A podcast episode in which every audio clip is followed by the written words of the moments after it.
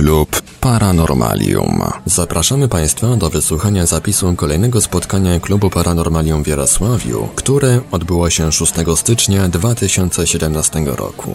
Tym razem temat spotkania był naprawdę bardzo gorący. Szczepionki. Fakty i mity. Czyli o co chodzi z tymi szczepionkami i czy znowu jesteśmy tylko pionkami w kolejnej grze. Spotkanie jak zawsze poprowadził Tomasz Pawlus, a gościem specjalnym poprzez Skype'a była Justyna Socha, wiceprzewodnicząca Ogólnopolskiego Stowarzyszenia Wiedzy o Szczepionkach Stop NOP. Posłuchajmy. Witamy wszystkich na 12, tak, 12, 12 spotkaniu Klubu Paranormalium w nowym roku. Oczywiście przy nowym roku wszyscy machamy. wszyscy machamy słuchaczom Radia Paranormalium. Wszystkiego najlepszego w nowym roku, bla bla bla i tak, i tak dalej. To już było to, już żeśmy składali życzenia na naszym ostatnim spotkaniu, które wywołało strasznie dużo kontrowersji. Być może lokal był, nie, nie był zbyt trafiony. Dzisiaj jesteśmy zupełnie w nowym, kapitalnym moim zdaniem lokalu, świetnym. Chwila, moment w Jarosławiu. Tak się nazywa lokal. Chwila, moment.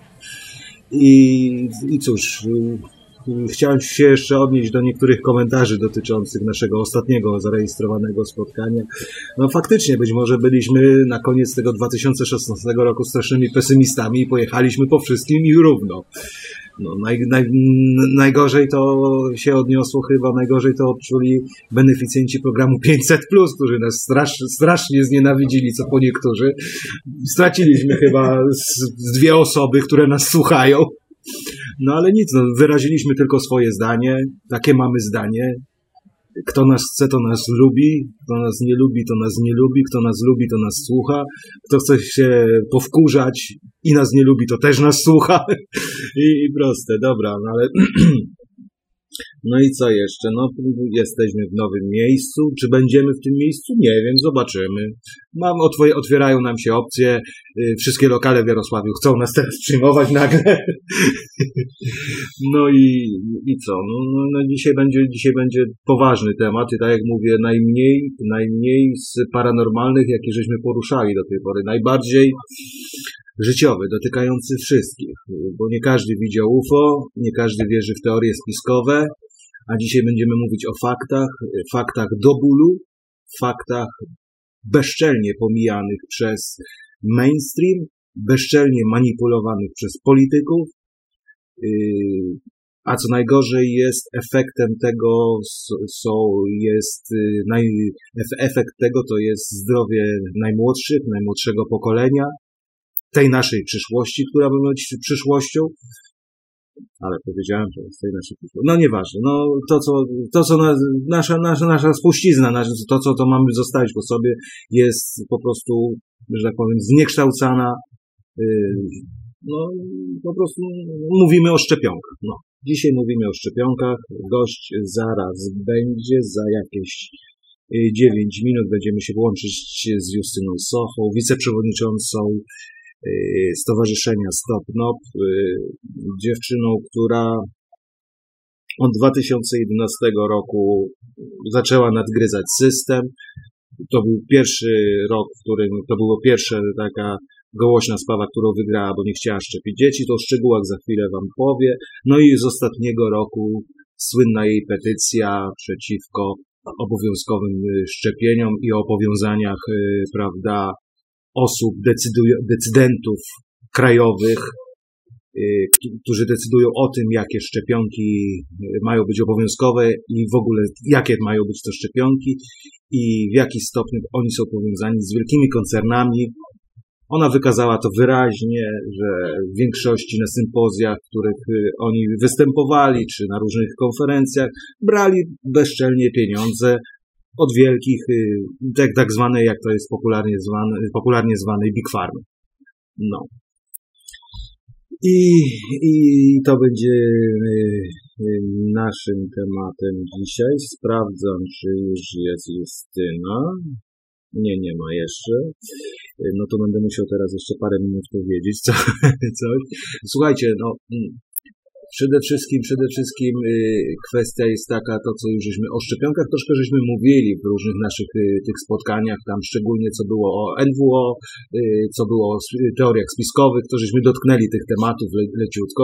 Dzisiaj będzie bardzo szczegółowo, niemalże naukowo, no bo Justyna jest dosyć, dosyć mocno przygotowana w tej kwestii. I, I myślę, że dużo nam powie i dużo, nie tylko, nie tyle nam tutaj obecnym, ale i też za pośrednictwem Radia Normalium. Będzie to taka, powiedzmy sobie, po- pogadanka, która może wielu osobom otworzy oczy. Myślę, że będzie to jedno z popularniejszych nagrań naszego, naszych spotkań, bo dotyczy wielu, wielu naprawdę osób i, i, i mówię i przyszłości, szczególnie, szczególnie przyszłości tej genetycznej, bo te szczepionki uszkadzają geny, prawda, i są, są niebezpieczne po prostu, no niebezpieczne są, nie posiadają, przede wszystkim nie jest udowodnione ich, zasadniczo ich skuteczność w tym, na co są dawane. No to jest, to jest pierwsza zasadnicza kwestia, że nie ma naukowo, nau, większą moc mają y, dowody naukowe o ich szkodliwości, niż dowody naukowe o ich przydatności. No przede wszystkim. Przede wszystkim te szczepionki w większości nie były y, przebadane y, wstępnie. No ale Nie ma żadnych testów i testują teraz na ludziach. Tak, to raz, a dwa, a dwa, słuchajcie, no to jest kurczę blade. Wojna i zdrowie to zawsze był największy biznes. No tak. Największe pieniądze się na tym robiło, bo, bo w obydwu przypadkach to państwo kontraktuje. Państwo kontraktuje zakup broni i państwo decyduje, jakie leki mają być wprowadzane na rynek i co. tak. A, jak, a, a dla biznesu najpewniejszy pie- pieniądz, najpewniejszy pieniądz to jest pieniądz od państwa. No i, i mamy, mamy prostą rzecz, skąd się, skąd się to wszystko bierze? No stąd się bierze, że, że ta, taka firma jest, będzie zawsze potężna. I zawsze bez względu, bez względu na to, czy to będzie firma, y, y, te firmy nie mają oblicza politycznego, nie mają oblicza moralnego. No weźcie przykład Bayeru. Firma, która kurczę, tych wszystkich Big Farm, macie, wywiesiłem tam jeden gość, który był pomocnikiem doktora Mengele w, w, w Oświęcimiu, w 50 którymś roku już w tej chwili został wicepre, y, wice, wiceprezesem Bayeru, tego, tej potężnej firmy farmaceutycznej. z innej beczki. Ale Czy wiecie, co ostatnio kupiła firma Bayer? A nie wiem. Firma Monsanto. O, A no co tak. robi firma Monsanto? No, no. Manipuluje genami w- Tak. w wszystkich możliwych kierunkach, jakie tylko są znane nauce. No to Monsanto to jest już to jest, jest kamień milowy, to oni już powinni nazwę zmienić, bo jak ktoś słyszy Monsanto, to od razu już, już nawet ludzie, którzy nie wiedzą To- to już o co, o co chodzi, to już słyszą, o to nie, to tego. No i teraz nie wiem, czy Bayer produkuje, przypuszczam, że produkuje jakieś szczepionki. No na pewno. Czyli Tak, może tak. to mieć wpływ. Nie musi, ale może. Tak. Tak, tak. No to, to jest, to jest, to, słuchajcie, no to Monsanto to to jest, y, y, każdy, każdy chyba, ja byłem przerażony, bo jak pewnego razu, kurczę, patrzę na słynny Randa. Tak, to jest To jest, Monsanto. to jest Monsanto. Tak, To jest tak, Monsanto. Ale, ale działa. Działa, działa. Popatrzcie, popatrzcie się na szczepienia y, w latach 80. Notabene Byłem wtedy w wojsku i tak zwane to, to nazywali y, Delbeta. Taka szczepionka, Słyszałem.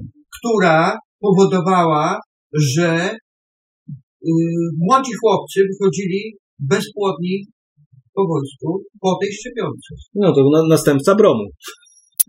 Tylko Brom był mniej szkodliwy. Tak, brom był, mniej- bo brom później przed. Tak. Bo, Znaczy nie, nie, Brom to się dawało, żeby nie, się nie Zabicie chciało. popędu. Się nie chciało. Tak, no ale, ale tutaj niszczyło całkowicie, yy, wiesz, to ludzie, ludzie, yy, Nie no, niektórzy, słuchajcie, słuchajcie, niektórzy ci młodzi, którzy mieli yy, jakiś tam yy, bardzo, bardziej świeckich, yy, oświeconych yy, rodziców yy, i, i zorientowali się, zorientowali się rodzice, to wylądowały sprawy w sądzie i w sądzie yy, ci ludzie wygrywali z wojskiem. no ale słuchajcie, się, Ale widzisz, tutaj było właśnie to, że wojsko było ukarane przez y, sąd, a nie firma, która produkowała to.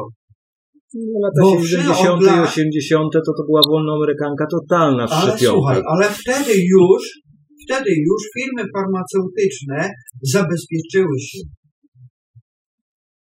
I No, ja mam żadnych, zdanie na temat żadnych nie ponoszą winy za cokolwiek, co zrobią. Ale doktor jest, jest polski chyba, pomyliłem nazwiska. Pokazywał ostatnio wykresy, że jest jakaś epidemia, jest kumulacja tak choroby. Szczepionki są dopiero parę lat po szczycie epidemiologicznym wprowadzane na rynek. Mówi, że to jest w ogóle bez sensu. Dokładnie. Tylko chodzi o kasę. No, o co? Tylko okazję. Y, Chodzi o kasę, bo Bo to, no, ale jeszcze, jeszcze, jeszcze jedno, ta ostatnia e, grypa świńska, to H1N1, No, no, no. to H1N1 to nie jest no to prawda. N1 No. jakaś inna. no nieważne, No. no to, jest takie...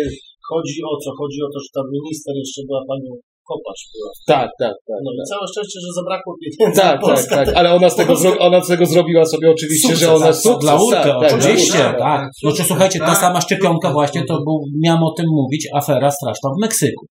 Nie wiem, czy czytaliście. No, no, no było. Czytałeś, prawda? Bo chodziło o to, że prawie 90% szczepionki, nie, nie, nie znam się naukowo, więc nie powiem tego naukowo, ale była z tym właściwym wirusem, nie z tym y, osłabionym, który ma niby wyprodukować w organizmie odporność, tylko z tym właściwym, y, mocnym, aktywnym wirusem i gdzieś się zorientowali w porę, tam było kilka zachorowań bodajże, przestali absolutnie dawać tą szczepionkę, podawać ludziom, ale już firmam nie zwrócili pieniędzy, bo to rząd zakupił meksykańskie oczywiście, Tak, tak, tak. firmie farmaceutycznej już nie, Nie, nie, nie, zwróciła pieniędzy nie. rządowi meksykańskiemu, zostało w Meksyku szczepionka.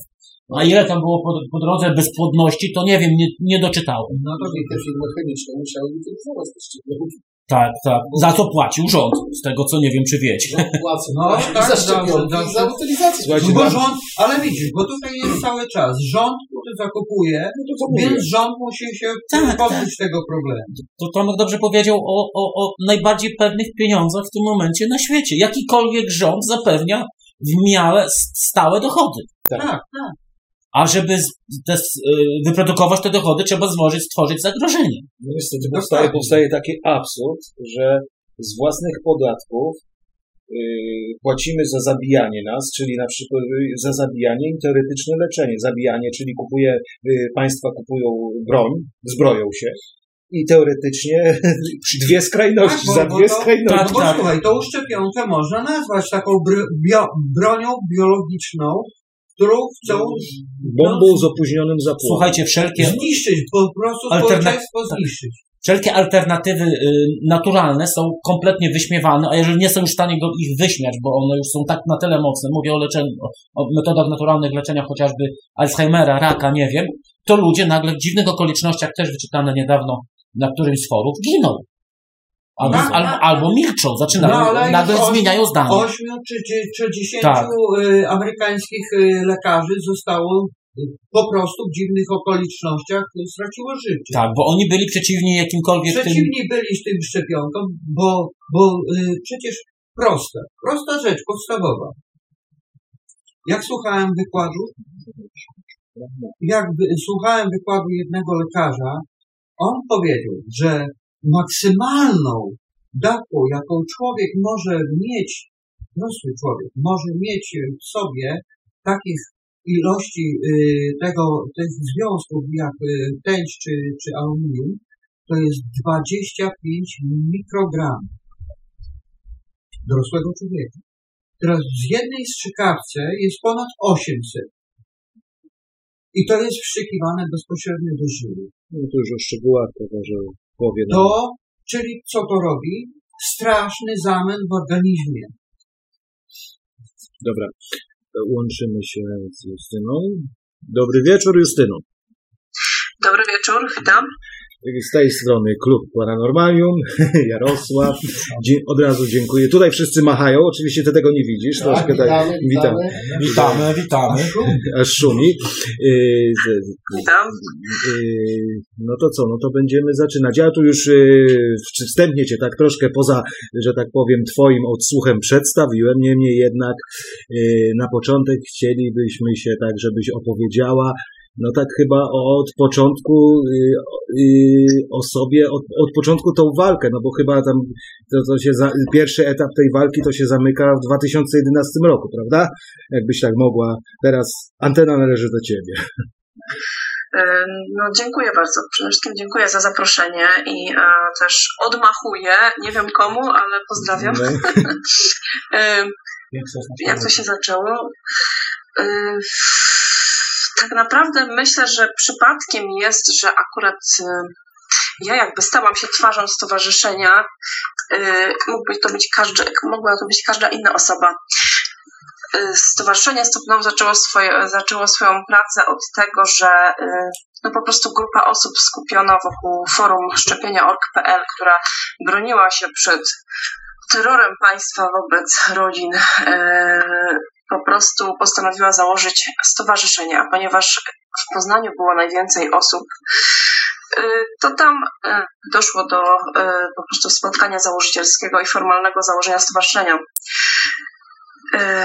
Ja osobiście też miałam nałożone grzywny, które miały mnie przymusić do zmiany decyzji i dzięki korzystnemu orzeczeniu Naczelnego Sądu Administracyjnego wygrałam sprawę już na etapie wojewódzkiego sądu. I to, to jakby odbiło się jakimś tam echem w mediach i dotarło do świadomości ludzi, że, że, że można wygrać. Chociaż takich wygranych spraw było dużo więcej. I na przestrzeni ostatnich sześciu lat takich spraw było wygranych bardzo, bardzo dużo. No i od tego czasu stowarzyszenie wspiera rodziców w podobnej sytuacji, a jednocześnie dzielimy się też wiedzą, nie tylko prawną, ale i merytoryczną, medyczną dotyczącą szczepień, dotyczącą tego, jaką podjąć decyzję, dotyczącą zdrowia tego, co mamy najcenniejsze, naszych dzieci i naszej przyszłości, tak? Mhm. Temat jest na pewno trudny, wiąże się to z dużą taką agresją społeczną, też nakręcaną przez media i jakby większość, większość społeczeństwa nie, nie rozumie naszych motywów. No I myślę, że większość społeczeństwa też nie zmieni swojego zdania, jeśli chodzi o, o to jakby ślepe zaufanie do, do tego systemu. Mm, ale jednak myślę, że, że mamy swoje sukcesy. Za największy nasz sukces uważamy właśnie to, że, że ta świadomość jakby rośnie. No i jest coraz więcej osób, które chcą podejmować świadome decyzje y, i, i nie boją się y, po prostu y, otwarcie do tego przyznać i bronić swoich praw. No to tak w skrócie, no, mhm. co, co mogę jakby więcej powiedzieć. No, do, do, do, osta do, ostatniej batalii to jeszcze wrócimy, jeszcze wrócimy. Natomiast no. może, wiesz, tak, tak zrobimy, zróbmy taki elementarz dla ludzi, którzy może chcą się coś dowiedzieć, o co, o co tak naprawdę chodzi w tym, w tym, prawda, y, konflikcie, nazwijmy to, dotyczącym szczepionek. Bo ja, ja to widzę też, też tak dwuetapowo. Jeden, jed, jeden etap to jest kwestia dotycząca Y, dyskusyjności ich, ich potrzeb, a drugi etap to jest kwestia zostawienia swobody wyboru. Zgodzisz się ze mną, że to są takie, takie dwie, dwie jakby odnogi walki z tym, z tym systemem. Mm, tak, no, to znaczy nie wiem, czy dobrze zrozumiałam e, tą pierwszą odnogę. No, chodzi, mi, chodzi mi o, tak. o kwestię takie, że, o, że nie ma, y, więcej jest powiedziane, więcej jest naukowych dowodów, że tak powiem, dotyczących szk ewentualnej szkodliwości szczepionek niż ich, niż, niż ich faktycznej przydatności. Sprostuj mnie, jeśli, bo nie chcę, żebyśmy zostali zaatakowani, że mówimy rzeczy, że zmyślamy rzeczy, bo to wiesz, jesteśmy na takiej, na takiej linii frontu, że każde nasze błędne stwierdzenie będzie uznane, że bajdurzymy i nie wiemy, o czym mówimy. Chodzi mi o teraz o kwestię określenia tego podejścia naukowo przydatność e, tych, to się dotyczy tych nowych teraz, tych szczepionek, co chcą nam wciskać na siłę. Czy to jest, y, skąd się bierze ta agresja, prawda? Mhm. I no ja wiem skąd się, ona bierze się z kasy, to, to jest najważniejsze. No, dokładnie. No. Tak, to wszystkie te patologie są generowane przez to, że głównym celem jest tutaj zysk. Tak. I y i stworzono całą ideologię, która ma uzasadniać e, to, co się dzieje, e, a każdego krytyka rzuca się do worka z napisem antyszczepionkowiec i zwolennik powrotu chorób. podczas gdy problemem jest to, że teraz co trzecie dziecko jest chore przewlekle i e, to postępuje. Jest, wszyscy z nas to obserwują, że gdy byliśmy dziećmi, znaliśmy może, nie wiem, jednego alergika. E, teraz, e, gdzie się człowiek nie obróci, to, to któreś dziecko jest po prostu chore i uzależnione w jakiś sposób od tego systemu farmaceutycznego. Więc co do, co do dowodów na szkodliwość, to faktem jest, że to, co się dzieje, można nazwać eksperymentem na masową skalę. Dlatego, że jak człowiek e, szuka, e, głęboko szuka, do, e, przegląda badania kliniczne i próbuje dotrzeć do sedna, to dowiaduje się, że tak naprawdę nigdy nie przeprowadzono badań, które by porównywały stan zdrowia dzieci nieszczepionych zupełnie do szczepionych według pełnego programu szczepień. Badania kliniczne są prowadzone na tej zasadzie, że porównuje się mm, grupę szczepioną, nową szczepionką do grupy szczepionej inną szczepionką już stosowaną. Oczywiście obydwie zwykle zawierają e, związki aluminium. E, także e, dzisiaj na przykład dotarłam do informacji, też nie zdawałam sobie z tego sprawy, że szczepionka potrójna przeciw odrze śwince i różyczce też nie przeprowadzono badań klinicznych dotyczących tylko tej szczepionki, tylko opiera się na e, producent na badaniach e, szczepionek, gdy były jeszcze szczepionkami pojedynczymi. Mhm, czyli takie porównawcze, porównawcze tak, tylko. Tak, dokładnie. Także na każdym kroku znajduje się y, po prostu pytania bez odpowiedzi. Z drugiej strony są też badania niezależnych, niezwiązanych z, z przemysłem farmaceutycznych naukowców, które, które mówią o tym, jak e, szkodliwe jest aluminium e, w szczepionkach, zawarte w szczepionkach, jak szkodliwa jest rtęć. E, I tutaj tytuł naszego spotkania Fakty i mity. Mhm. Takim powielonym, powielanym mitem jest na przykład to, że szczepionki już nie zawierają tiomersalu. On jest nadal, tiomersal składający się w połowie z rtęci jest nadal stosowany do produkcji szczepionek. Są to e, ilości mniejsze, śladowe, jednak nadal się tam znajduje. Właściwie jest stosowany e, przy produkcji większości szczepionek oprócz żywych przeciwwirusowych. E, kolejnym mitem jest to, że szczepionki podawane polskim dzieciom, też żadna z nich nie zawiera tiomersalu. Jedna z nich nawet ma go wymienionego w ulotce. Jest to szczepionka refundowana, której pięć dawek podaje się polskim dzieciom do drugiego roku życia. I jest wiele takich mitów, e, mit o odporności zbiorowiskowej, który mówi o tym, że e, kiedy nie zostanie e, wyszczepiony dany procent społeczeństwa, to wrócą choroby, tak, i wszyscy zginiemy marnie. Fakt jest taki, że pojęcie odporność zbiorowiskowa powstało żeby zdefiniować odporność polegającą na tym, że e, właśnie e, większość społeczeństwa przechorowało na przykład odrę czy inne choroby wieku dziecięcego. E, I, no i już jakby mają tą trwałą odporność. I potrzebują też kontaktu z wirusem w środowisku, żeby dzięki bezobjawowym reinfekcjom tą odporność utrzymywać. Teraz jakby przez masowe szczepienia doprowadzono do tego, że że faktycznie nagłe wycofanie tego szczepienia mogłoby spowodować choroby u na przykład niemowląt, które nie, mhm. nie otrzymają już odporności od mamy przez łożysko, przez y, pokarm, ponieważ ta matka była szczepiona, nie przechorowała odry naturalny. I y, ka, ka, tak naprawdę każda szczepionka, każda choroba e, powinna być tu omawiana osobno. Jestem daleka na pewno od tego, żeby twierdzić, że szczepionki nie są skuteczne zupełnie w ograniczeniu zachorowań czy w łagodzeniu ich. Z tym, że y, tutaj y, wątpliwości budzi to, czemu czemu jest to wciskane wszystkim na masową skalę, skoro na przykład ta szczepionka przeciw pneumokokom, która teraz od stycznia ma być obowiązkowa, została stworzona, żeby chronić tylko e, dzieci z grup ryzyka, jakieś właśnie e, ciężko chore, którym te infekcje pneumokokowe zagrażają. E, pneumokok to jest po prostu dwójka zapalenia płuc u większości, większość ludzi, większość dzieci jest nosicielami. To jest naturalny skład, składnik flory bakteryjnej organizmu. No to czyli, czyli, czyli ona też wy, wy, wyjaławia teraz tą florę. Bo jeżeli podana.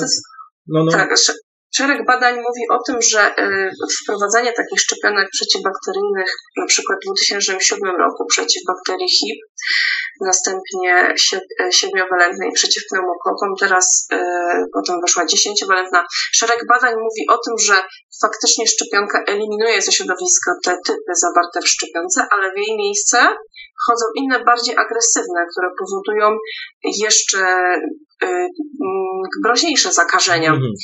Y, oczywistym jest, że nie da się wyeliminować wszystkich bakterii. Y, także jest to, można powiedzieć, eksperyment na masową skalę i też była mowa o tym na posiedzeniu Parlamentarnego Zespołu do Spraw Bezpieczeństwa Szczepień Ochronnych. Mhm w którym mam przyjemność brać udział.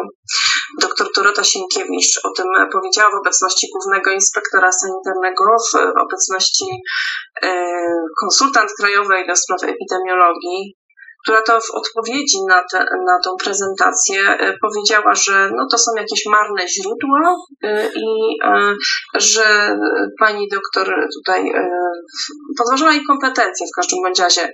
Mhm. No, pewnie, pewnie, nie nie, pewnie, nie, pewnie ta pani doktor nie uczestniczyła w żadnym sympozjum, organizowanym przez znane firmy farmaceutyczne. Yy, tak naprawdę nie ma innych sympozjów. Wszystkie są no, organizowane przez firmy farmaceutyczne. Yy, jest szereg dowodów, że ten system jest od początku do końca yy, nie, nawet niekontrolowany, jest stworzony dla potrzeb przemysłu farmaceutycznego. Faktem jest, że y, nawet WHO jest finansowane przez koncerny farmaceutyczne. Y, lekarze są szkoleni, badania kliniczne są również y, przecież prowadzone na ich zlecenie. I jest dużo literatury, która opowiada o, o tym, jak się fałszuje wyniki badań, żeby uzyskać zamierzony wynik. Nawet są wypowiedzi naczelnych redaktorów prestiżowych żurnali, którzy też to potwierdzają, tak, że, że te badania są prowadzone pod określony wynik, pod sprzedaż określonego produktu, co jest przerażające, jeśli, e, jeśli dotyczy to szczepionki podawanej zdrowym dzieciom, które to zdrowie mogą stracić. I jeszcze szczególnie w Polsce podawane są pod przymusem administracyjnym. Także, także jak człowiek sobie zda sprawę, na jakich, e, jakie to generuje patologie, to jest przerażające. No, Stowarzyszenie Stop NOP e, odbiera też codziennie zgłoszenia powikłań, również ciężkich powikłań. Dzieci trwale tracą sprawność, zdrowie, są też przypadki śmierci. I o jakiej tutaj skali mówimy? O jakiej to skali mówimy? Jaka to jest, czy to macie, macie jakieś takie dane statystyczne, bo to łatwo, zawsze fajnie jest powiedzieć, znaczy fajnie, zawsze jest powiedzieć, jaki to jest, jaki to jest odsetek y, powikłań przy szczepieniu. E, powiem tak, no, e, e, bezpośrednio rozmawiałam z lekarką, której nazwiska nie podam, która próbowała doprowadzić do opublikowania wyników jej obserwacji wnioski były takie, że tak zwane niepożądane odczyny poszczepienne, czyli e, e, jakby te nieprawidłowe reakcje organizmu w związku czasowym, czyli oczywiście związek przyczynowy należałoby udowodnić, ale jest to trudne, to według niej dotyczy to połowy szczepionych osób. I, I one e, tak naprawdę mogą wszystkie wyzwania mieć związek przyczynowy. E, no to ja cię przepraszam Justyna, to, to, to, taki efekt, taki efekt, że 50%, no to to jest kurczę to, to, jest, to jest tak samo jak, jak, to znaczy nie, to jest tak samo procentowe, że 50% albo ktoś zachoruje, albo nie no to to jest kurczę totalny bezsens, no bo tak, takie same są... Zachorowanie nie musi się wiązać z powikłaniami. No tak, nie, ja tylko mówię, ja tylko mówię, że niepodanie no, szczepionki y, może tak. być takim efekt, może być, że, że jak nie podasz szczepionki, to albo zachoruje, albo nie. Jak podasz, to y, albo, albo, albo nie zachoruje, albo będzie miała powikłania, czyli efekt finalny jest taki sam, jakby szczepionki nie podawać. Jeszcze gorszy. Jeszcze No, gorszy nawet. Obawiam się, że może być gorszy, No właśnie. ponieważ zachorowanie na chorobę wieku dziecięcego dla 95% dzieci chorujących na nie dzieci jest e, korzystny. Są badania, które mówią, że dzięki temu jest mniejsze ryzyko nowotworów, mniejsze ryzyko chorób autoimmunologicznych. I nigdy e, nikt nie pokusił się jeszcze o policzenie, e, ile tak naprawdę, e, jakiego rzędu koszty chociażby właśnie mm, leczenia, hospitalizacji czy nawet zgonów y, ponoszą społeczeństwa y, przez to, że te choroby się nasilają na skutek tego, że dzieci nie mogą naturalnie przechorować tych chorób. Przy czym te choroby też, y, jeśli szczepionka za, przesuwa ryzyko na wiek późniejszy, dla dorosłych są o wiele bardziej ryzykowne. Stąd też na przykład y, zwiększyła się częstotliwość zapalenia mózgu po odrze, bo y, jeśli zapada na odrę niemowlę, jak mówiłam, niechronione przez mamę albo dorosły, to ryzyko zapalenia mózgu jest dużo wyższe. Mhm. Więc y, tutaj tych negatywnych skutków masowych szczepień jest masa, tylko o tym się nie mówi. Nie liczy się, jakie są te koszty. Najważniejszym celem jest tak zwana wyszczepialność. Wszystkie, znaczy liczba szczepionych dzieci. Wszystkie kraje y, są rozliczane przez WHO z tego. I to y, WHO założyło, że do 2020 roku y, odra zostanie wyeradykowana. Stąd jakby ta duża presja, żeby dzieci przyjmowały szczególnie tę szczepionkę MMR. Stąd y, ta zeszłoroczna kampania dotycząca w cudzysłowie powrotu odry w Kalifornii oraz również przez polskie media się przetoczył ten temat. Zresztą jeden z posłów informował, że ta kampania była opłacona przez jednego z producentów szczepionek. I. I faktycznie my wtedy odczuliśmy, e, no powstała też kampania przeciw nam, przeciw stowarzyszeniu bezpośrednio. Także e, no ciekawie to z bliska obserwować, e, szczególnie, że monitorujemy ten temat e, w mediach. Mhm. I ciekawe są właśnie te inspirowane przez producentów kampanie reklamujące szczepionki. Na przykład cyklicznie dwa razy do roku pojawia się temat ospaparty, Tak, tak, zgadza się. żeby właśnie promować szczepionkę przeciw ospie wietrznej. W- Był nawet temat tak, że dziecko zmarło na skutek ospaparty. No, no, udało się skontaktować z rodziną i nie było żadnego ospaparty. To dziecko się zaraziło po prostu od e, brata bądź siostry, które przyniosło tą ospę z, z przedszkola. Mhm. Więc y, tutaj jakby wykorzystuje się bardzo podłe sposoby i y, naprawdę dziwimy się, że ta rodzina nie dała tej sprawy do sądu, bo, bo to jest szokujące, jak, co, można, co można zrobić ludziom y, dla zysku, tak? Y, Temat szczepionki przeciw ospie wietrznej jest o tyle ciekawy, że y, Wielka Brytania wycofała się z masowego jej stosowania, bo okazało się, że gdy masowo się szczepi dzieci, eliminując te zachorowania, zaczynają chorować dorośli, dorośli na, na półpaśca, No tak. ponieważ, tak jak wspominałam, dorosły, który nie ma kontaktu w środowisku z tym wirusem, nie ma tych bezobjawowych reinfekcji, u niego po prostu pojawia się półpasiec. Tak. I e, w tej chwili tam jest ta szczepionka zalecana wyłącznie właśnie dla tak zwanych grup ryzyka, dla bardzo nielicznych dzieci, którym po prostu ospa zagraża, bo mogą mieć jakieś powikłania neurologiczne na przykład. E, A w Polsce są apele oczywiście, żeby ją wprowadzić do obowiązkowego kalendarza szczepień. No i no, kto wie, jeśli jakby tego szaleństwa nie zatrzymamy, to możliwe, że do tego dojdzie. Y, Tutaj chciałem Ci powiedzieć, a propos właśnie tego, tego incydentu z tą śmiercią, y, śmiercią tego dziecka po OSPA party.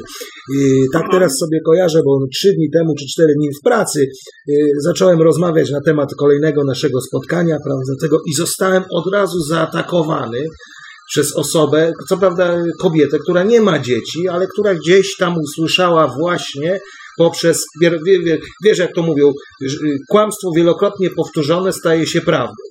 I to tak jak media przekazały tą informację o tej śmierci i to już jest zakodowane w społeczeństwie, że Tak. to, że, ta, że tam było właśnie, że to te party chorobowe, tam jest różyczka party, ospa party, prawda, i tego, Mhm. i tego, i już to jest nawet takiej osobie, która kompletnie nie jest zainteresowana tematem spotkania, ale ona już ma ugruntowany pogląd przez jakieś zasłyszane informacje, podane łatwo, przyjemnie, w sposób przekonujący, przez medium ogólnie uznane, że y, tutaj w cudzysłowie napiszę prawdziwe. Ja już teraz nie będę wymieniał, które, czy to TVN, czy bo to jeden pies, prawda, wiadomo, oni są wszyscy na y, sznurkach jednych albo drugich, w zależności kto tam jest u góry.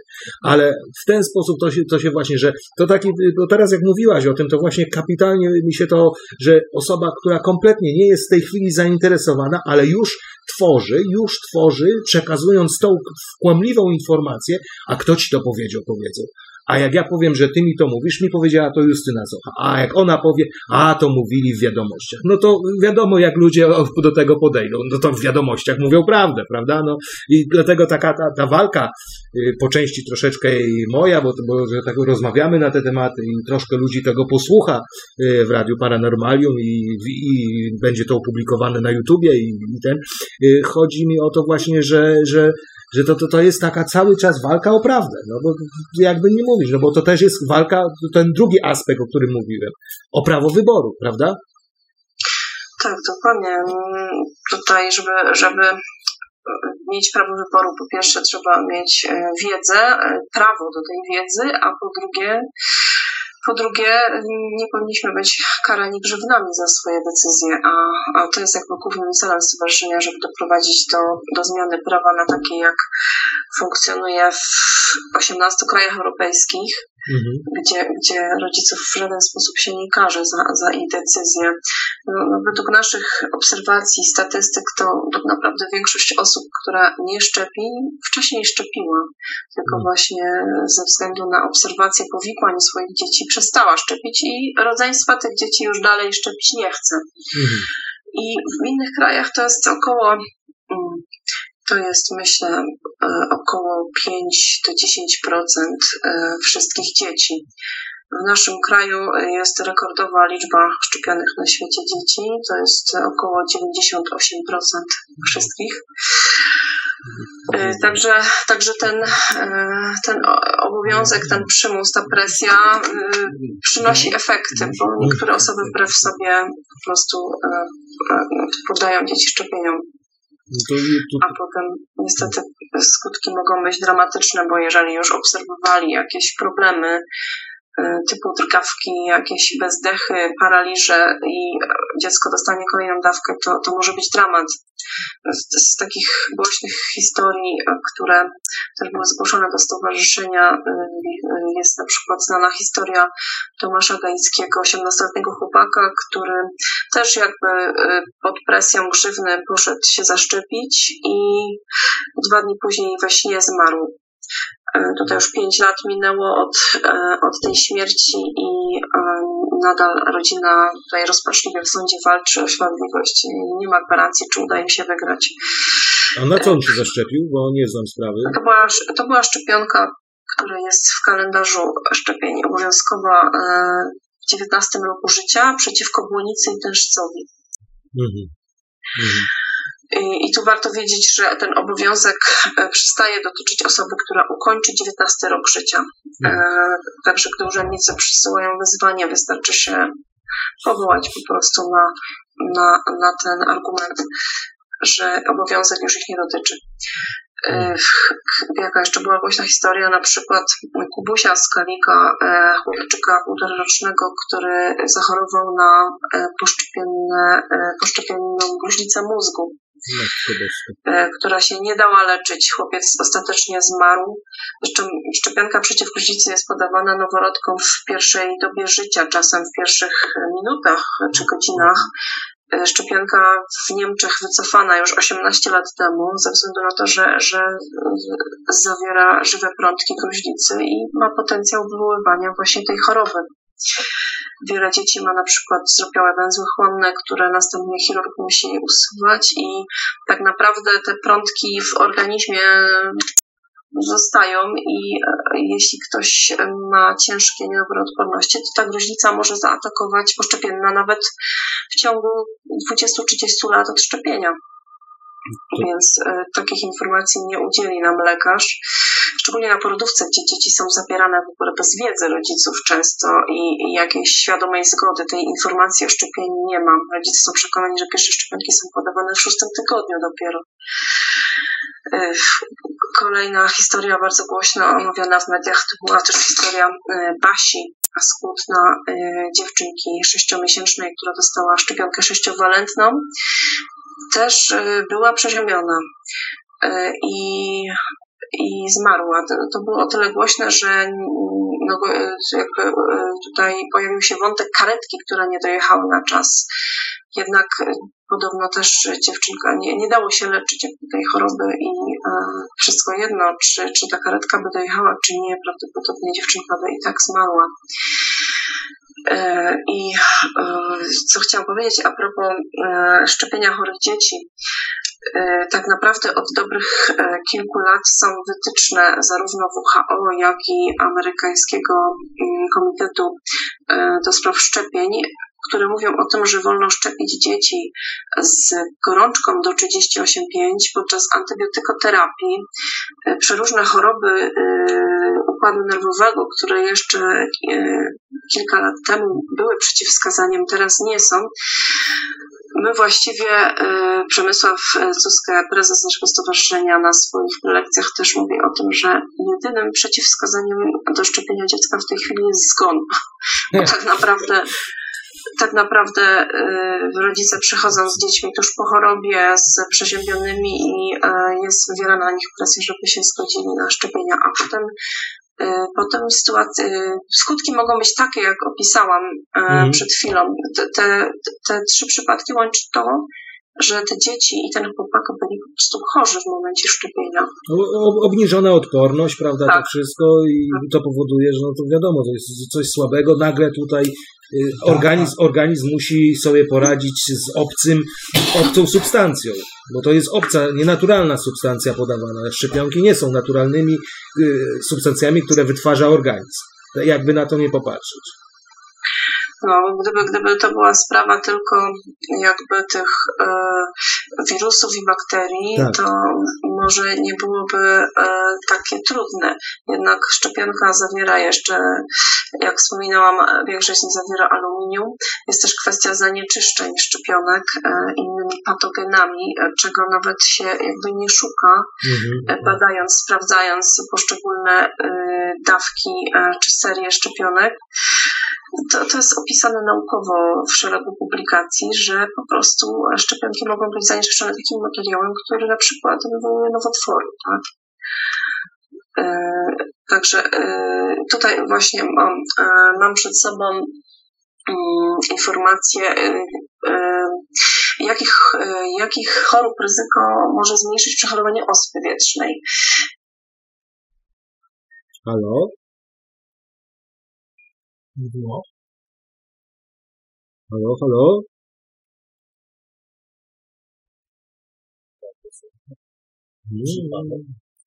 Nie sądzę. No, Ale z tego coś co było, coś było chyba za dużo powiedziane. Coś, to, to, to Halo? Justyna? Halo? No jest, coś nam, chyba rząd światowy działa, bo mamy przerwania.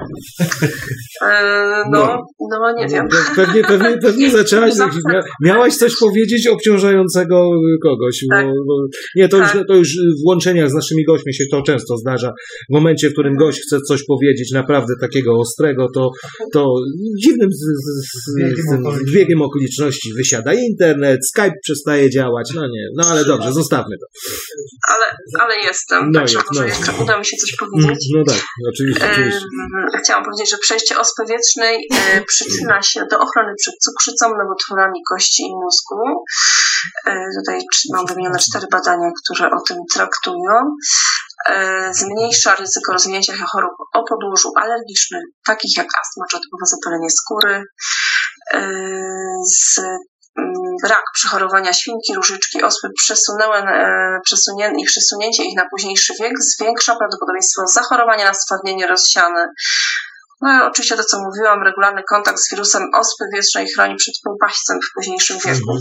I tutaj jakby y, przeglądaliśmy statystyki dotyczące zdrowia dzieci i ostatnie dane są e, takie e, ogólne z 2009 roku i faktycznie wynika z nich, że co trzecie dziecko ma chorobę przewlekłą, około 5% dzieci ma zaburzenia rozwoju, narasta problem białaczek, e, przeróżnych nowotworów, E, Także można tak naprawdę wiązać to też z masowymi programami szczepień. Tak. I pomijając kwestię też istotną, oczywiście pewnie to na osobne spotkanie z inną osobą, kwestia y, śmieciowego żywienia, kwestia y, y, też y, braku naturalnych porodów, y, y, naturalnego karmienia piersią. To wszystko ma kolosalne znaczenie dla zdrowia dziecka i później dorosłej osoby. Y, Także też myślę, że to jest temat na osobne spotkanie. Y, Po prostu jesteśmy coraz bardziej chorzy, chociaż statystyki mówią, że faktycznie ludzie żyją coraz dłużej. Przeżywalność niemowląt i noworodków też rośnie. Y, Ale jesteśmy przewlekle chorzy. No. No i jest kwestia też, e, ponieważ e, wątek się na przeróżnych blogach e, zwanych spiskowymi e, przewija się wątek tak zwanej depopulacji. no właśnie. E, Nie ma czegoś takiego, że e, że statystyki, jak mówiłam, mówią o tym, że, że ta e, um- umieralność maleje znacząco i ona malała też na długo przed wprowadzeniem masowych szczepień. Mhm. E, ale problemem na pewno jest e, to, że rodzi się coraz mniej dzieci. I też są szczepionki wiązane z tym, że mogą powodować bezpłodność. No to jest ta, ta właśnie- słynna HPV, co nie, dzięki Tak, Bogu nie weszło. Przeciw HPV. e, Były też kontrowersje związane z szczepieniami bodajże w Kenii, gdzie wykryto w szczepionkach przeciwtężcowi podawanymi e, kobietom e, wykryto HCG związane z tym, że, że po prostu potem e, są poronienia, tak? Mhm. albo kobieta nie może zajść w ciążę.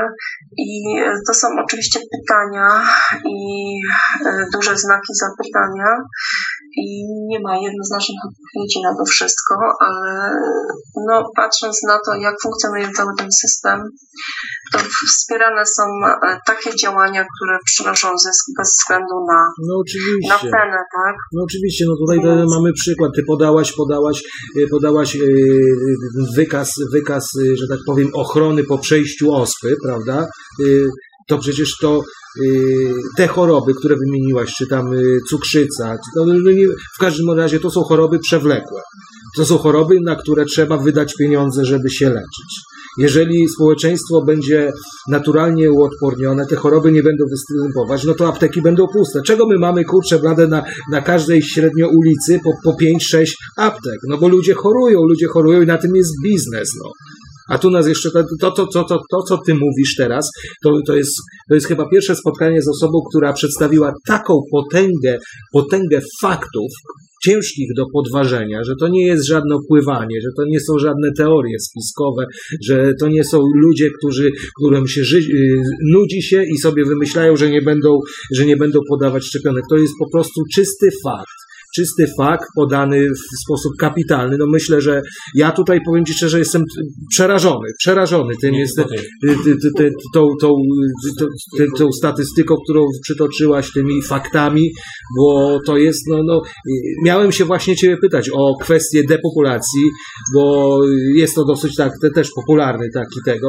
Natomiast tutaj bym się bardziej zbliżał, no to, to, do, do, zbliżał się jednak do poglądu, że to jest po prostu interes.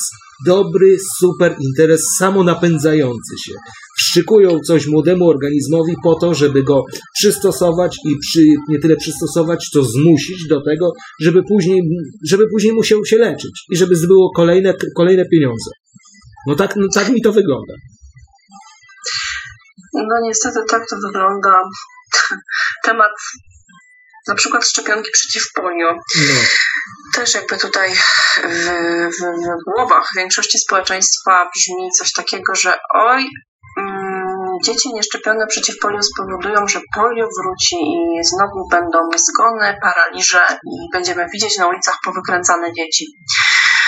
E, fakt jest taki, że e, ostatnie zachorowanie wywołane dzikim wirusem, tym, który w środowisku e, właśnie był obecny, w Polsce odnotowano w latach 80. W tej chwili w, w środowisku mamy obecny wirus szczepionkowy, wirus pochodzący z doustnej szczepionki OPV, która była jeszcze niedawno, do marca zeszłego roku podawana dzieciom w Polsce. I ten wirus będzie jeszcze długo, długo obecny. E, są badania, które mówią, że jest obecny na przykład e, w rzekach. E, ponieważ osoba szczepiona przez kilka tygodni wirusa wydala, tak, łącznie po prostu skałem. Są też badania, które mówią, że osoby z niedowolami odporności mogą tego wirusa wydalać z organizmu nawet przez kilkadziesiąt lat. Stąd teraz te szczepionki, które otrzymują dzieci w formie zastrzyku, w formie iniekcji, mają je chronić przed zachorowaniem, które wywołuje wirus szczepionkowy z innej szczepionki. I e, to, co też słyszeliśmy bodajże dwa lata temu, że oj, przez, e, spad, e, przez spadek liczby szczepionych dzieci były porażenia wywołane polio na Ukrainie. To było kilka przypadków. E, e, my protestowaliśmy, pisaliśmy w tej sprawie do Ministerstwa Zdrowia, żeby po prostu wystosowali komunikat, sprostowali kłamliwe informacje rozpowszechniane w mediach, ponieważ to były właśnie porażenia wywołane zmutowanym wirusem szczepionkowym. Także tutaj też jakby wyeliminowano e, dziki e, patogen, w jego miejsce wprowadzono szczepionkowy i teraz e, przez długie, długie lata e, wszyscy muszą być przed nim chronieni, tak, kolejnymi szczepionkami. Mhm. Samonapędzający się sam perpetuum no, mobile, perpetuum mobile, finansowe no, perpetuum mobile. Na każdym kroku to się obserwuje. Tutaj Bill Gates e, od e, e, kilku lat finansuje takie właśnie programy mm, szczepień w krajach rozwijających się. I na przykład e, w Indiach w jednym roku zanotowano 40 e, bodajże 9 tysięcy porażeń wywołanych wi e, wirusem właśnie tym pochodzącym z szczepionki doustnej.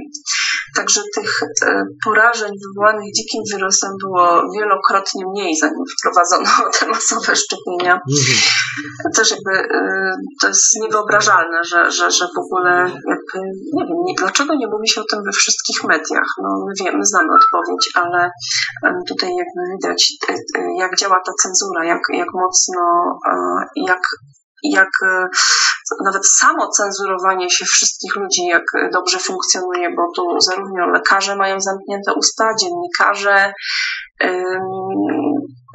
tylko straceńcy głośno mówią o takich i są za to potem karani. W Polsce też e, lekarze, każdy lekarz, który publicznie się wypowie e, jakiekolwiek krytyczne opinie na temat szczepień, zaraz jest wzywany do Izby Lekarskiej. Już na przestrzeni ostatnich dwóch lat znamy, znamy kilka takich przypadków, a z doniesień tak. medialnych wiemy, że w ciągu roku kilkanaście takich lekarzy jest przywoływanych do porządku. E, no, pod koniec roku też mogliśmy obserwować, jak działa cenzura w mediach publicznych, kiedy to na wezwanie Izby Lekarskiej usunięto ze strony TVP program, w którym też miałam okazję brać no, no, udział. pamiętam, pamiętam tą słynną tak. sprawę. Tak. No. Z tym, że tam naprawdę pojawiło się masę głosów poszkodowanych rodziców, mhm. którzy dzwonili, pisali SMS-y, pisali na Facebooku, to wszystko było opublikowane podczas tego programu. Y, to było naprawdę szokujące y, naraz usłyszeć tyle tych wszystkich historii. No i to po prostu zostało usunięte. Oczywiście w dobie internetu ten materiał pojawił się w wielu miejscach i y, zyskał jeszcze większą popularność, więc to się nie opłaciło.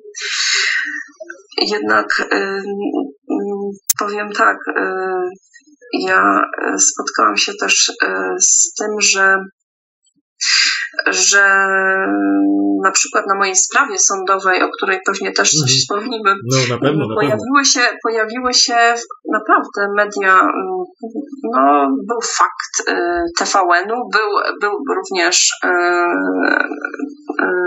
tygodnik Fakt bodajże, tak, były te wszystkie korporacyjne media. I okazało się, że wygrałam, to nie podjęli tego tematu, mimo że nagrywali rozmowy, jakby nie przekazali informacji o tej sprawie sądowej, tej wygranej zupełnie. Tak, A tak, TVN bo ja pamiętam, ja pamiętam cze- czekałem, czekałem na informację i to dzięki, dzięki którejś osobie, która szybko puściła po, po orzeczeniu, puściła informację na Facebooku, to tylko, tylko dzięki temu to wypłynęło praktycznie. Natomiast y, myślę, że jakby tego, jakby była y, niekorzystne dla ciebie rozstrzygnięcie, no to byś była na, na pierwszych stronach i Tak. jako pre- prime, prime news y, we wszystkich wiadomościach. Że- Tak, przypuszczam, że t- tak właśnie miało być. I e, także powiem, że e, gdy na drugi dzień zaplanowała Naczelna Izba Lekarska e, szczepienie się przeciw pneumokokom, No, było to, było, było. Wszystkie, i wszystkie media właśnie o tym opowiadały. Proszono nas o wypowiedź, żebyśmy byli tłem dla tego, O, tego proszę. przedstawienia. I pytałam panią właśnie z panoramem na TVP, czy w takim razie wspomną coś o tej sprawie sądowej, o tej sytuacji, że próbowano ocenzurować ten głos społeczny. Petycję podpisaną przez 13 tysięcy osób, e, która apeluje o to, żeby była kontrola nad konfliktem interesów ekspertów, którzy doradzają w kwestii szczepień. I mm, nie, pani e, niestety działała według już ułożonego scenariusza i nie było opcji, żeby o tym wspomnieli. Oni tylko chcieli głos sceptyków, żeby to było tłem dla tych e, oświeconych lekarzy, którzy szczepią się publicznie, dając przykład społeczeństwu. Więc e, odmówiłam tej pani e, udziału w, po prostu stowarzyszenie nie wypowiedziało się w tej sprawie. E, Także e, na każdym tym, tym, lekarzom, widzimy- tym lekarzom to by trzeba było tak, tak y, ci wszyscy, którzy mają, bo teraz większość ma darmowych SMS-ów, numery i tylko wysyłać co godzinę informacje, primum non nocere. Naprawdę polecam wszystkim e, lekturę e, kodeksu etyki lekarskiej. E, To jest niesamowite, jak to, co się dzieje, jest odległe od tych zasad, które każdy lekarz powinien przestrzegać. Także naprawdę brzmi to jak jakaś legenda, a nie przepisy, które powinny obowiązywać każdego lekarza. Na szczęście są, są jednostki, e, które faktycznie wypełniają misję tego zawodu, tylko no, niestety karane za to. Dlatego mm, jak ktoś znajdzie takiego lekarza, to, to warto ten kontakt zachowywać jak skarb, ale y, trudno tutaj dzielić się głośno tymi informacjami e, na temat tego, e, jakim dobrym lekarzem ten ktoś jest, bo może być za to ukarany. E, Także No, a propos, a propos, Cenzura z jednej strony, cenzura z jednej strony środowiska lekarskiego, cenzura y, dotycząca też y, rodziców, tak, to usuwanie, usuwanie materiałów ze strony TVP. Y, długo, długo, powiem, myślę, że o, około, przez około rok mm, tak naprawdę media nie dawały też głosu rodzicom, którzy opowiadają historię powikłań. Zmieniło się to właśnie dzięki dwóm programom na, na TVP, ale zaraz spotkało się z bardzo dużym atakiem właśnie ze strony Naczelnej Izby Lekarskiej. Zresztą e, w połowie zeszłego roku e, firmy farmaceutyczne opublikowały e, raport w ramach tak, tak zwanego kodeksu przejrzystości, gdzie e, około jedna trzecia lekarzy, e, którzy jakby są finansowani e, przez koncerny farmaceutyczne e, w, jakby różne zlecenia finansowe na ich rzecz realizują. E, Jedna trzecia z nich jakby podała do wiadomości swoje nazwiska. E, Również w tych raportach można przeczytać, e, które placówki medyczne były finansowane przez koncerny. Są tam wymienione również izby lekarskie. E, Akurat nie ta główna, tylko jakieś tam lokalne Mhm, mhm. ale y, tak naprawdę, gdy człowiek przegląda te, te wykazy, to, to widzi, że, że tutaj jakby te finanse płyną e, wszędzie. Także nikt nie chce się wychylać, bo to finansowanie wtedy straci, No tak. a wręcz może być i ukarany za, za, za swoją postawę. Podczas do nas, do nas płyną głosy od wielu osób z środowiska medycznego i to przeróżnej specjalizacji, że faktycznie oni problem widzą, że oni swoich dzieci też nie szczepią i że chcieliby coś zmienić, ale mają związane ręce.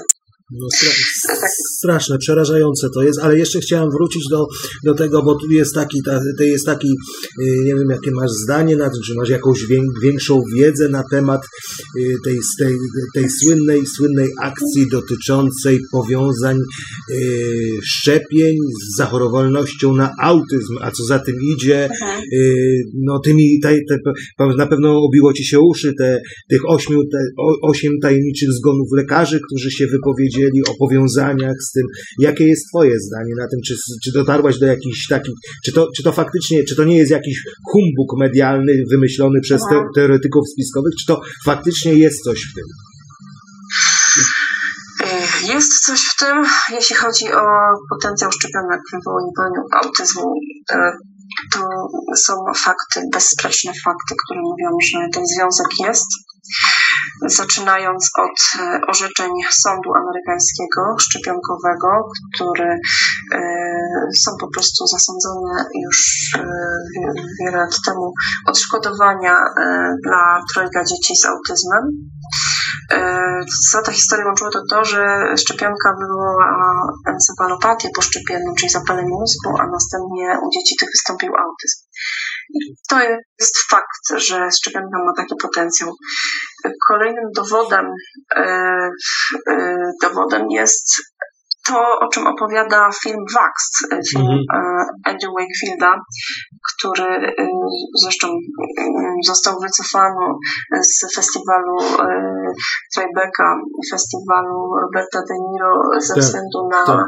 na jakby nagonkę, która tutaj w mediach została rozpętana i po, po prostu zagrożono festiwalowi, festiwalowi wycofaniem pieniędzy.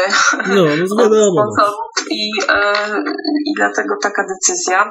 W każdym razie ten film jest wyświetlany teraz w Stanach i opowiada o tym, jak to po prostu e, amerykańscy urzędnicy sfałszowali dane, dane, które bezsprzecznie pokazywały, że podanie dzieciom szczepionki w pierwszym roku życia e, szczepionki MMR zwiększa o 700% ryzyko wystąpienia autyzmu u tych dzieci. Więc wystarczy przesunąć to szczepienie na trzeci rok i to ryzyko znacznie maleje. E, więc naprawdę niewiele trzeba, żeby zahamować e, epidemię autyzmu. No bo to, bo to, też, to, to, była, to, to też była kwestia powiązania, bo to było dosyć głośne z racji wypowiedzi Roberta De Niro na ten temat, prawda? Bo on był poniekąd ofiarą również. To tam był chyba ktoś z rodziny, coś, coś, bo nie, akurat nie tego tak nie doczytałem. Nie wiem, czy dobrze mówię, ale wiem, że on był w to zamieszany, w tę całą sprawę. Tak. Yy, tego co, mam nadzieję, że się nie mylę, yy, syn bodajże jego partnerki, czy mm. obecnej żony yy, ma autyzm, czy jego syn, nie chciałabym tu no, błędu no, no, no, popełnić. W każdym razie dlatego mówią, że jest żywo zainteresowany tą debatą, tak?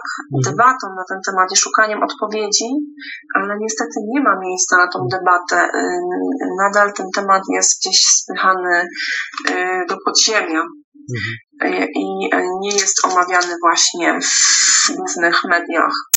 Y, można go jedynie obejrzeć tak na salach kinowych tak. i to pewnie tylko niektórych, bo przypuszczam, że gdyby spróbować ten film wyświetlić w Polsce, to również niektóre sale będą wymawiane. My też zresztą się z takimi sytuacjami spotykamy, kiedy to na ostatnią chwilę jest nam wymawiana sala, na przykład w bibliotece lub y, była kiedyś sytuacja, że było spotkanie ze mną na uniwersytecie, to do ostatniej chwili trzymaliśmy w, w ukryciu tą informację żeby, żeby nie było problemu. Zresztą na Facebooku była tam jakaś grupa, co się zapowiadała z siekierami, że przyjdą na to spotkanie. Na szczęście do tego nie doszło, także dochodzi do takich sytuacji. No, ale, ale, to, ale, to, ale, ale, ale wiesz, bo to jest, to jest coś takiego, bo oni sobie nie zdają sprawy, że poprzez takie swoje działanie przekonują Y, powiem, nie, nie powiem y, nieskromnie nas, ale może bardziej was do tego, że na zasadzie przeciwstawności wy macie cholera rację. Bo jeżeli jest taka, jest taki opór, taki jest, taki jest, prawda, kontra stawiana waszym działaniom, czyli coś w tym musi być, bo jeżeli by nic nie było, to byście zostali zignorowani i nie byłoby żadnego, żadnego, że tak powiem, interakcji. A tutaj jest, tutaj jest, widzisz, o, o, tutaj są ograniczenia, stawiania tego, spychanie, manipulacja faktami, czyli coś w tym jest. Oni sobie nie zdają sprawy, że taką prymitywną manipulacją mądrych ludzi przekonują bardziej do, do, do waszej strony niż do nich. Takie jest moje zdanie. Nie wiem, czy ty podzielasz je. Tak, podzielam je i e, dodam jeszcze, że kwestia nie tylko tej cenzury, ale i grzywien bardzo mobilizuje rodziców, żeby się bronić, żeby dzielić się tą wiedzą. Mhm. Więc im większa jest ta presja, tym bardziej mobilizuje środowisko, żeby, żeby coś robić. Myślę, że zresztą widzimy to w miastach, w których grzywien nie ma, trudniej jest zmobilizować rodziców do działania. Mhm. I także mm, chyba gorzej by, tak jak, tak jak wspominałeś, e, jest ignorowanie tego byłoby czymś gorszym niż właśnie cenzurowanie i Tak. walczenie z nami, tak? Złą taktykę obrali. A, wydawa- a wydawałoby się, że tego. No ale oni myślą przez pryzmat pieniędzy, bo myślą, że im więcej pieniędzy wydają na, wydadzą na uciszenie was, to tym lepszy będzie efekt, a to wręcz odwrotnie jest. Tak, takie jest, tak, takie jest, ale nie wypowiedziała się, na razie nie, nie, nie chcesz się wypowiadać na temat tej, tej, tych powiązań, tych śmieci lekarzy. Dla ciebie to... E, Znaczy, jeśli chodzi o, o śmierci lekarzy, tak, oczywiście y, coś w tym jest. Y, Jeśli chodzi o doktora Brassita, Mhm. on wykrył, znaczy w tym takim powielanym w polskim internecie artykule jest pewne przekłamanie. Mhm. Jest informacja o tym, że y, enzym o nazwie nagalaza mm, był dodawany do szczepionek. Dr Bradstreet odkrył y, co innego. Odkrył, że u dzieci z autyzmem ten enzym jest y, na wysokim poziomie Mhm. i po prostu wiedział, jak, jak to odwrócić. Wy- Wymyślił jakby lek, terapię, która pomaga tym dzieciom. E, Czyli e, ten e, wysoki poziom tego enzymu jest skutkiem przewlekłej infekcji wirusowej między innymi. A szczepionki, jak wiemy, zawierają wirusy i to nie tylko te główne, przeciwko którym są wymierzone, ale i właśnie te zanieczyszczenia, o których wspominałam. Mhm. Więc tu jakby tkwi sedno problemu. E, e, Myślę, że raczej nie w tym, że ten enzym e, został, był dodawany do szczepionek. Mhm, Nie mhm. znalazłam, nie, znalazłam nigdzie naukowego dowodu. Jak czytam artykuły doktora Brassita, to tam jest informacja właśnie o tym, że bo to właśnie wirusy ze szczepionek mogły powodować, że, że ten enzym był na, na tak wysokim poziomie i generował jakieś problemy zdrowotne.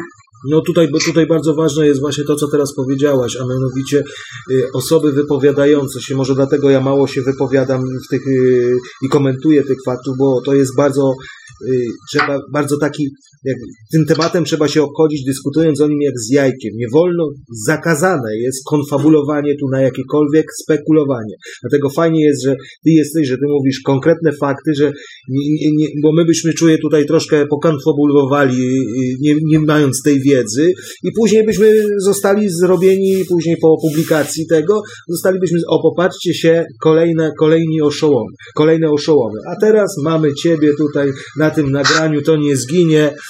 Co, co, co prawda niektóre nagrania, nie wiedząc czego mi znikają, znika, z niektórych spotkań znikały mi z telefonów, ale to wiesz, no to mówiłaś o Bille Gatesu, rozmawiamy poprzez jego medium w tej chwili, także nie zdziw się, że jak za chwilę nas tutaj znowu coś rozłączy. No, Y, no, no, no c- jeszcze bym chciał y, wrócić do kwestii tego twojego, tego, tego, tego, tych twoich rozpraw. Sprawa jest w tej chwili już zamknięta. Czy jeszcze masz jakieś postawione zarzuty? Jakieś się szykuje kolejna rozprawa? Sprawa y, karna Tak. jest zamknięta, o ile e, doktor Rzeszowski, który tą sprawę założył, się nie odwołał, ale raczej myślę, że nie. Już bym o tym wiedziała. No, już dwa tygodnie minęło. E, Sprawa może zacznę od tego, że e, groziło mi tutaj, groziła mi kara 100 tysięcy e, i groziło mi do roku więzienia, ponieważ e, w petycji zostały wymienione konkretne nazwiska z dowodami na powiązania finansowe z koncernami farmaceutycznymi, głównie członków pediatrycznego zespołu ekspertów do spraw programu szczepień ochronnych, czyli osób, które mają duży wpływ na to, jakie kolejne szczepionki będą obowiązkowe jak się ten kalendarz szczepień zmienia oraz nawet rekomendują zmiany typu zniesienie obowiązku i tak Mhm, dalej. mhm. Także czyli y, jakby ich opinii tutaj rządzą ministerstwo rządzą, słucha. rządzą tak, tak. I, i no, sukcesem petycji przede wszystkim jest to, że nas, Ministerstwo Zdrowia nas zapewniło, że powoła nowy zespół.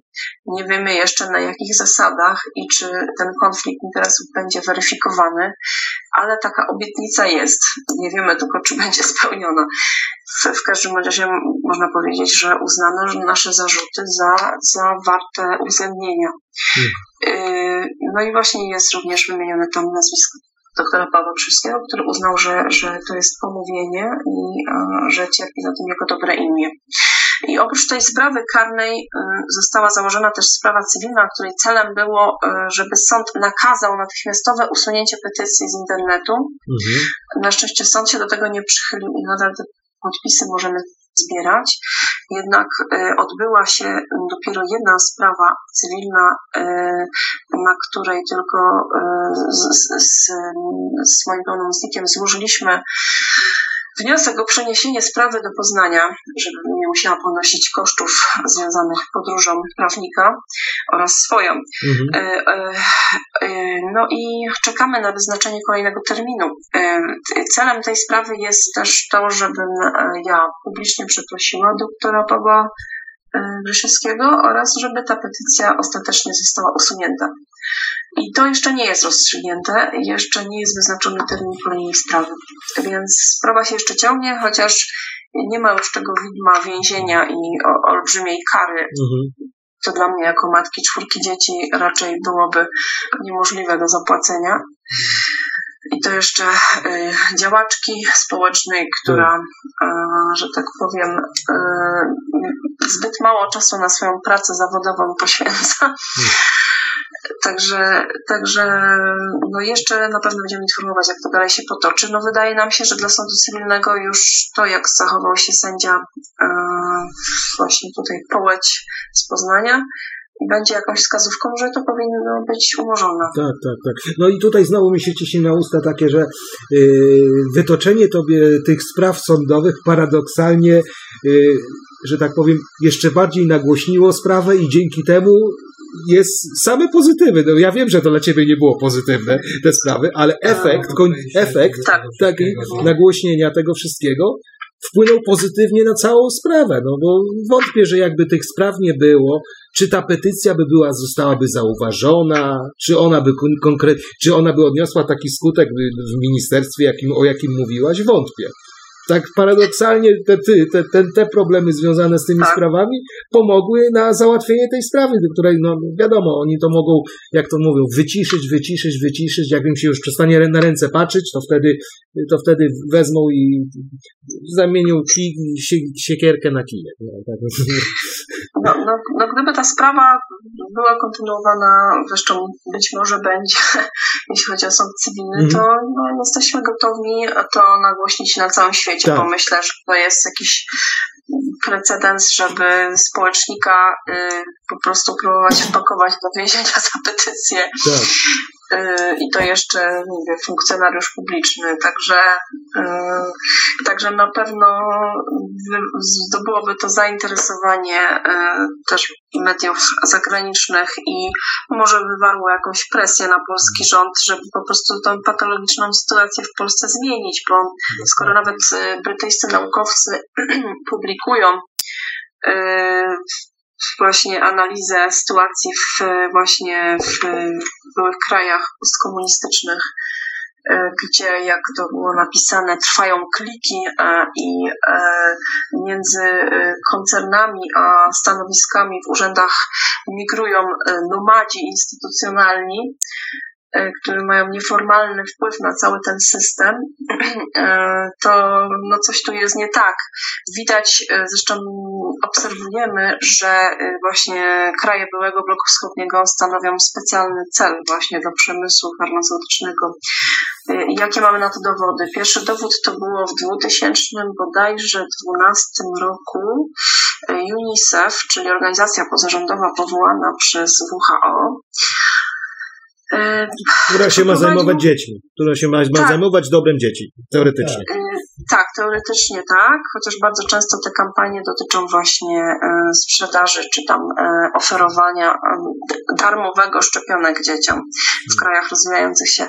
I właśnie ta organizacja zleciła śledzenie między innymi naszego profilu facebookowego oraz kilku innych, Proszę które mają bardzo. duży wpływ na świadomość rodziców e, w Europie Wschodniej. E, I są tam wnioski w tym raporcie, jak walczyć, jak walczyć z, z, z tą szerzącą się przez media społecznościowe świadomością, E, żeby na przykład przysyłać e, lekarzy, pielęgniarki, które jakby będą to komentować i tak dalej, żeby tworzyć strony, które będą e, szerzyć tą, tą wiedzę farmaceutyczną tak zwaną. Jedyną słuszną, jedyną I słuszną. I faktycznie tak się dzieje. Mhm. Faktycznie tak się dzieje i e, kolejny dowód to taki, że powstała organizacja już rozwiązana właśnie organizacja. To była taka e, o nazwie CEWAK, e, w której brali udział e, tacy naczelni eksperci z właśnie z krajów byłego bloku wschodniego, między innymi dr Paweł Krzysiowski, profesor Jacek Wysocki, z, obydwaj z Polskiego Towarzystwa Waksynologii, współpracującego blisko z, z koncernami farmaceutycznymi. I Y, też jakby opracowano specjalny plan marketingowy dla tych krajów, tak? Y, jak tu doprowadzić do tego, żeby w programach szczepień były najnowsze szczepionki, były one refundowane i tak dalej. Y, także na każdym kroku widać, że przede wszystkim w interesie przemysłu jest utrzymanie tego obowiązku, żeby tych dawek szczepionek jak najwięcej sprzedać. My obserwujemy też programy samorządowe, no właśnie, no. które refundują szczepionki często właśnie przeciw HPV. Analizowaliśmy, jak to wygląda na przykład w powiecie poznańskim. Agencja Oceny Technologii Medycznych nakazuje samorządom e, monitorowanie bezpieczeństwa takich programów, monitorowanie skutków edukacji i tego, czy pieniądze zostały dobrze wydane, czy, czy jest taki skutek zdrowotny, jak założono. Okazuje się, że po 8 latach prowadzenia szczepień przeciw HPV w powiecie poznańskim zarejestrowano tylko dwa przypadki obrzęku u y, bodajże 20, 20 tysięcy dawek chyba podano. Dwa przypadki obrzęku. Monitorowano tylko liczbę podanych dawek. Nikt nie sprawdzał, czy edukacja przyniosła jakiekolwiek efekty, podczas gdy producent w ulotce mówi, że koniecznością jest przeprowadzenie badań cytologicznych, bo nie ma dowodów na długotrwałe działanie szczepionki. I tego wszystkiego się nie robi. I nawet y, nie zaplanowano monitorowania liczby przypadków nowotworów w przyszłości. A wiadomo, że, że tak naprawdę ocenić, czy ta szczepionka w ogóle ma jakąkolwiek skuteczność w zapobieganiu nowotworom, będzie można za jakieś 20-30 lat. Więc to jest y, wróżenie z fusów póki co. Y, I a kwestia powikłań. Głośnym echem się odbił materiał y, z publicznej telewizji duńskiej. U nas można to zobaczyć. Tak, tak, z tymi dziewczynkami. Pod tytułem mhm. Zaszczepione dziewczęta. Tak, mhm, no właśnie.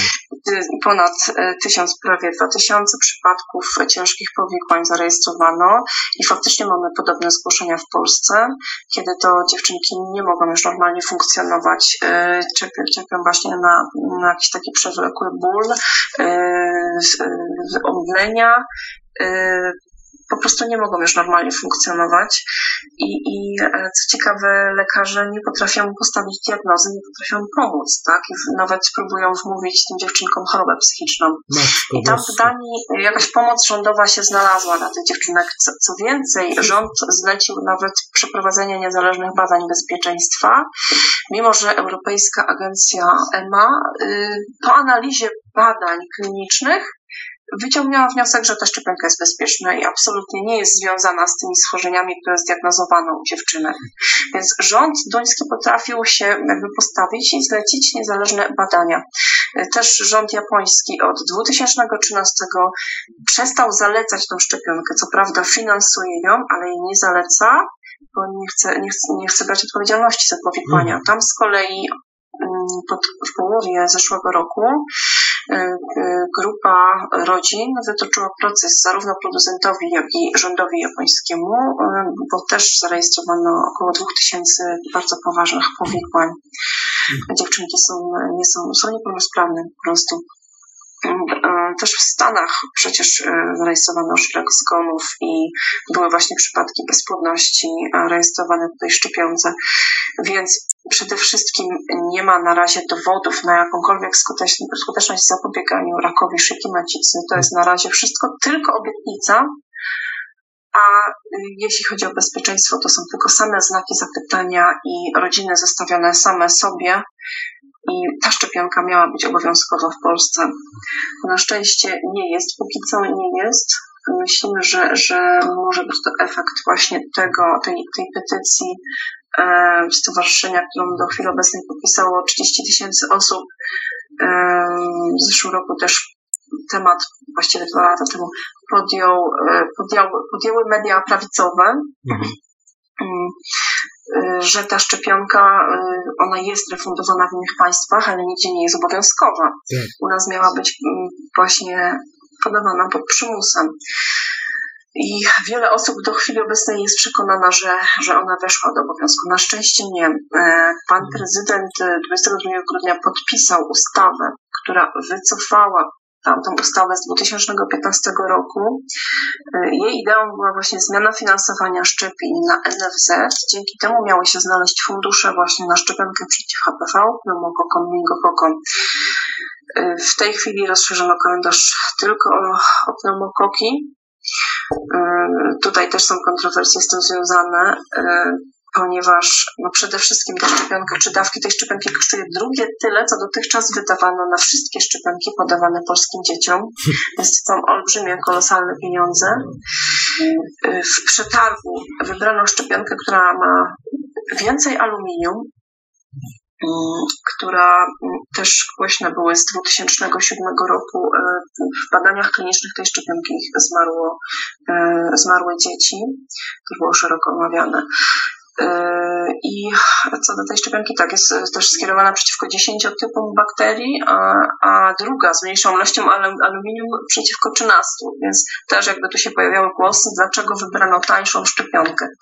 No i kwestia też omawiana y, taka, że producent w, w Europie nie miał dostatecznego zapasu tej szczepionki, więc przetarg wygrał, y, informując ministerstwo, że mogą je sprowadzić z Azji. Będzie to opakowanie bez polskiej ulotki i bez polskiego opakowania. I no przypuszczalnie też gorszej jakości, skoro sprowadzona z Azji. I to też jakby budzi Podróbka. duże kontrowersje. No, no. no tutaj padały głosy, że ma to związek z, właśnie z osobą ministra Krzysztofa Landy, który to e, zanim objął e, funkcję wiceministra zdrowia, był prezesem fundacji finansowanej przez koncerny farmaceutyczne, szczególnie przez ten, który wygrał właśnie przetarg. E, Więc e, zresztą jeśli chodzi o, o osobę wiceministra, jest jego nazwisko wymienione również w tej naszej petycji. Mhm. E, Także myślę, że w cywilizowanych państwach ktoś taki nie trafiłby, nie, nie, nie, nie byłby, nie pełniłby takiej funkcji.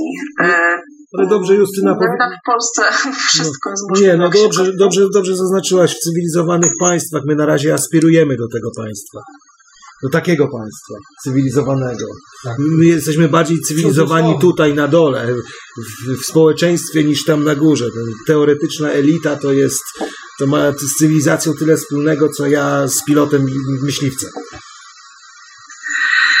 No, no, szkoda, że my się na to godzimy, tak? Że jest nas zbyt mało tych świadomych ludzi, świadomych w ogóle, że mogą mieć wpływ na to wszystko. Że e, ta połowa ludzi, która jakby mm, nie chce brać udziału w wyborach, bo nie widzi sensu, e, właśnie ona mogłaby dużo zmienić. Gdyby, gdyby faktycznie e, ci ludzie przestali się kierować e, kierować tym, że trzeba stawiać na tych, co wygrają i że trzeba stawiać na tych, co są na początku list, tak? Wybranych, wybrańców, wybranych przez e, partie. Gdyby, gdyby ludzie potrafili zapomnieć o tych e, uprzedzeniach, to może faktycznie można by coś zmienić, chociaż no, nie mam wątpliwości, że nie ma suwerennych rządów na świecie, E, że niestety żyjemy w, takim, w takiej, a nie innej rzeczywistości. No i poza, no, no Justyna, jest taka, jest taka prawda, którą ja tu już kolegom powtórzyłem, zanim żeśmy się z tobą połączyli.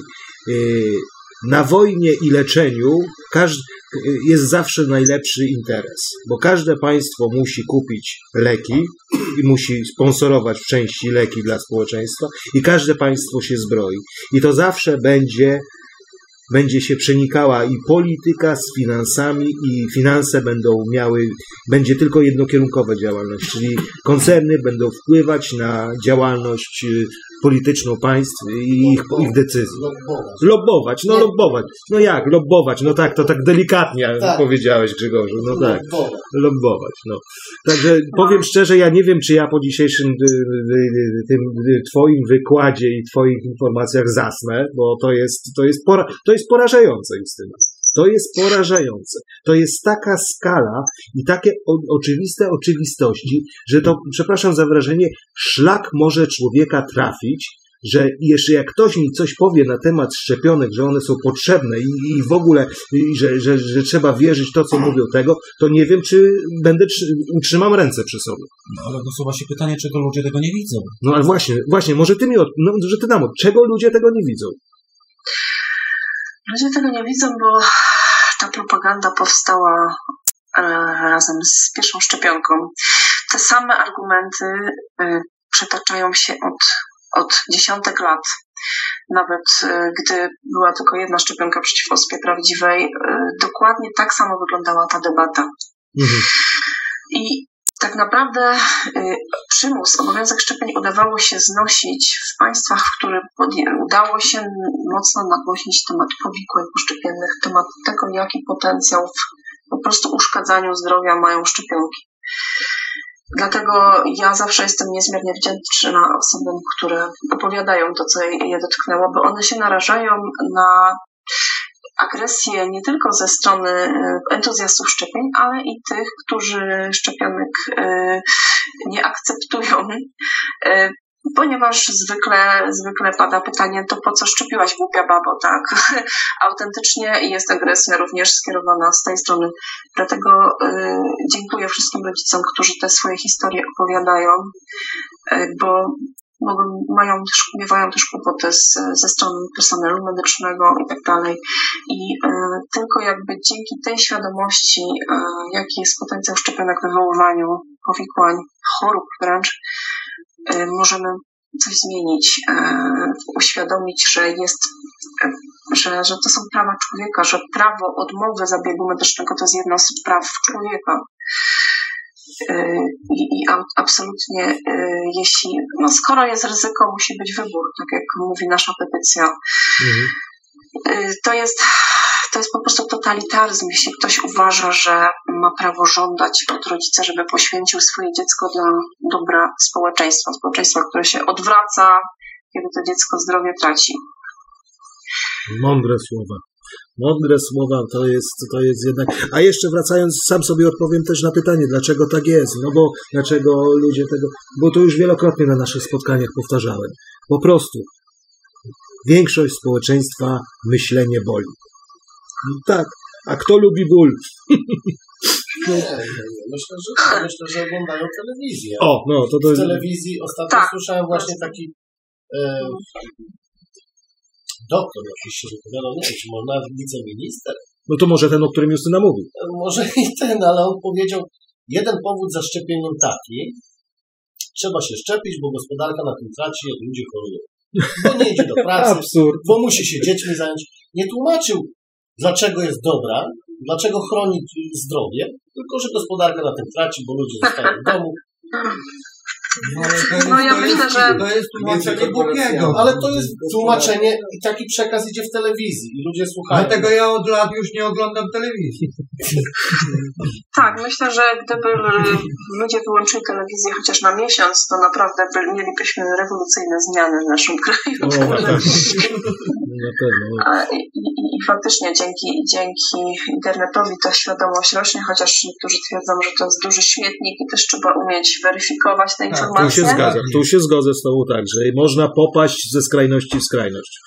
Zobaczyć wszędzie spisek, wszędzie w każdym miejscu czyhających, czyhające potwory.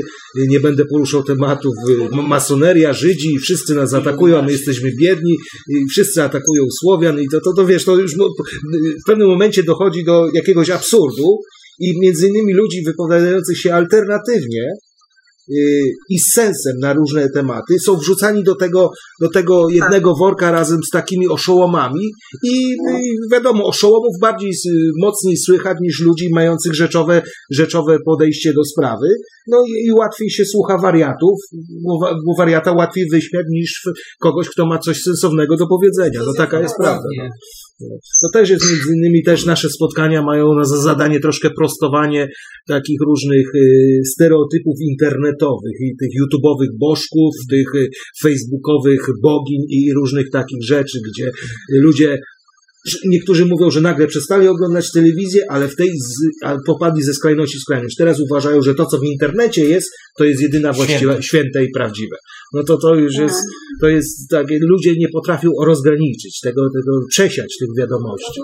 No, no, no mówię, myślenie boli. No niestety nas tak nauczono, tak, tak, tak nas, no tak nauczono społeczeństwo wygodnictwa tego, takiego, gdzie mu podadzą wszystkie odpowiedzi, gdzie nie trzeba się zastanawiać, no bo przecież mówi to, mówi to pani w faktach, albo pan w wiadomościach, albo nie daj Boże jeszcze powie to, nie daj Boże jeszcze powie to pan minister, no to, to, no to co, co? I co ja, biedny mały człowieczek, który zarabia, który zarabia 1200 zł, co, co, gdzież ja mam wiedzę do tego? Oni są mądrzejsi. Jak Oni, ja patrzę no, na tych ministrów, no. to kurde, ja wolę nie, chcie, nie chcieć być na ich miejscu, No. bo, bo, bo w pewnym momencie może być tak, że, że y, pał prześcigają i... Oj, daleko. Ludzie, jak ludzie nie chcą myśleć, to dzień się będzie chciało po ulicach biegać. Się nie chce myśleć, że jesteśmy Tak. w zasadzie śmietnikiem farmaceutycznym No. świata. No tak, no to tak, to, to tak Justyna z tego Ale- wynika, to co no ten tak. kolega mówi, że jesteśmy No. śmie, śmietnikiem farmaceutycznym. To jest prawda i p- przede wszystkim u nas tak naprawdę najwięcej się tego sprzedaje. No. To są fakty. Popytajmy też naszych dziadków, babcie, ile pieniędzy zostawiają w aptekach. Właśnie. E, Raz, co, co miesiąc, tak. To są olbrzymie olbrzymie kwoty, podczas gdy są, to są naturalne metody, żeby z wieloma tymi przypadłościami sobie poradzić o wiele taniej i skuteczniej, ale tego e, lekarzom nie wolno tych metod stosować, tak? Muszą się stosować do procedur opracowanych przez koncerny farmaceutyczne, chociaż y, tak naprawdę europejskie prawa pacjenta mówią o tym, że pacjent ma prawo wyboru metody leczenia. Y, Są też nawet y, WHO-owskie wytyczne, które mówią, że, że jakby powinno być to prawo do wyboru, jak się chcemy leczyć, tak? Że, że powinna być to też naturalna medycyna, ziołolecznictwo, No tak, tak, tak. to, co, Co- co ja- to, co ma, jest ugruntowane w, w, w, w tak naprawdę tysiącach lat doświadczeń, ale niestety jest zwalczane i zamieniane na kolorowe tabletki. I mówiłaś też o przemyśle zbrojeniowym. On faktycznie to jest m, najwięcej się zarabia na zbrojeniu, a na drugim miejscu zaraz są koncerny farmaceutyczne, więc No, a na te, te kwoty mówią o wszystkim.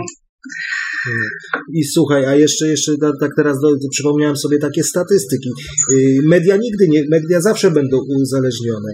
Y, Polsat, TVN i wszystkie media komercyjne, nie, nie mam danych dotyczących TVP, 65% dochodów, dochodów z reklam, y, są to dochody z reklam paramedyków, prawda, tych wszystkich diet cudów, leków bez recepty, suplementów diety. No to co, oni będą bić rękę, która ich karmi? Proste. Nawet, nawet, nawet, no, no, nawet nie mogą. No, nawet nie mogą. Zresztą, zresztą te wszystkie, wiele z tych programów na końcu też pojawia się informacja, audycja zawierała lokowanie pro- Tak. produktu. Miałam okazję brać właśnie, zaproszono mnie do rozmowy na temat tego OSPA Party zeszłorocznego. Mhm.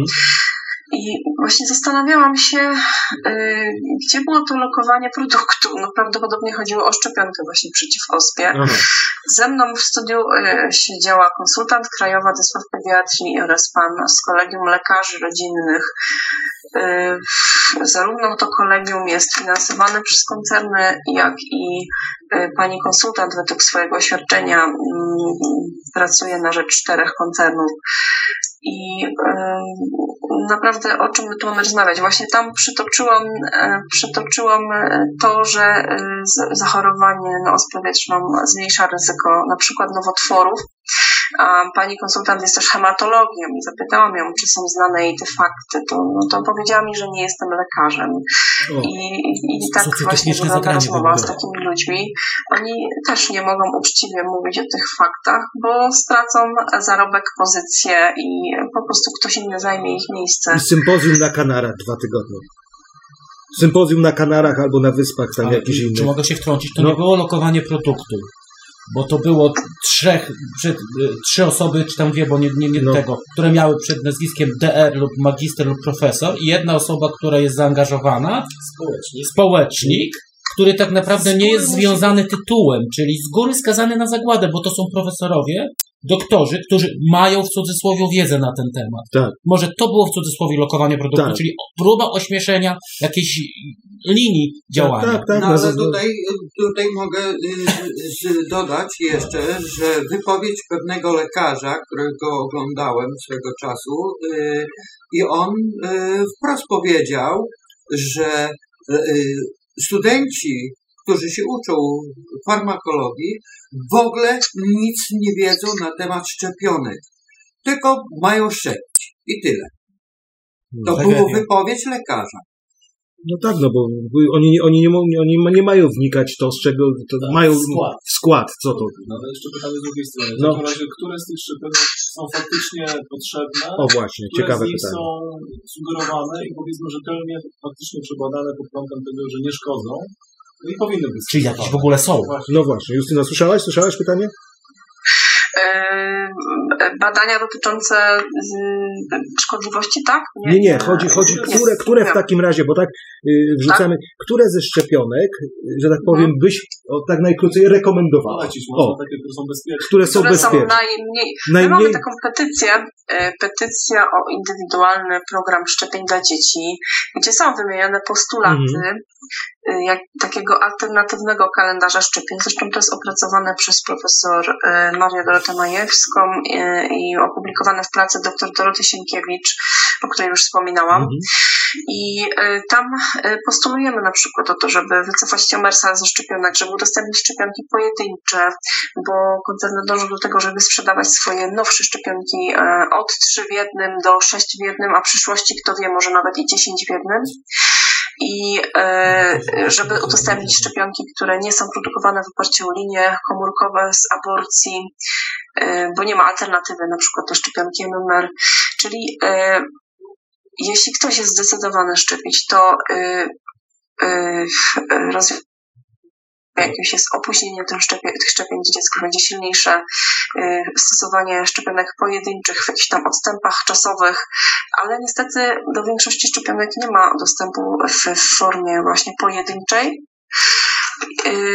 I nie ma też alternatywy, tak jak mówiłam, dla osób, które ze względów etycznych nie chcą szczepić szczepionką produkowaną w oparciu o linie komórkowe.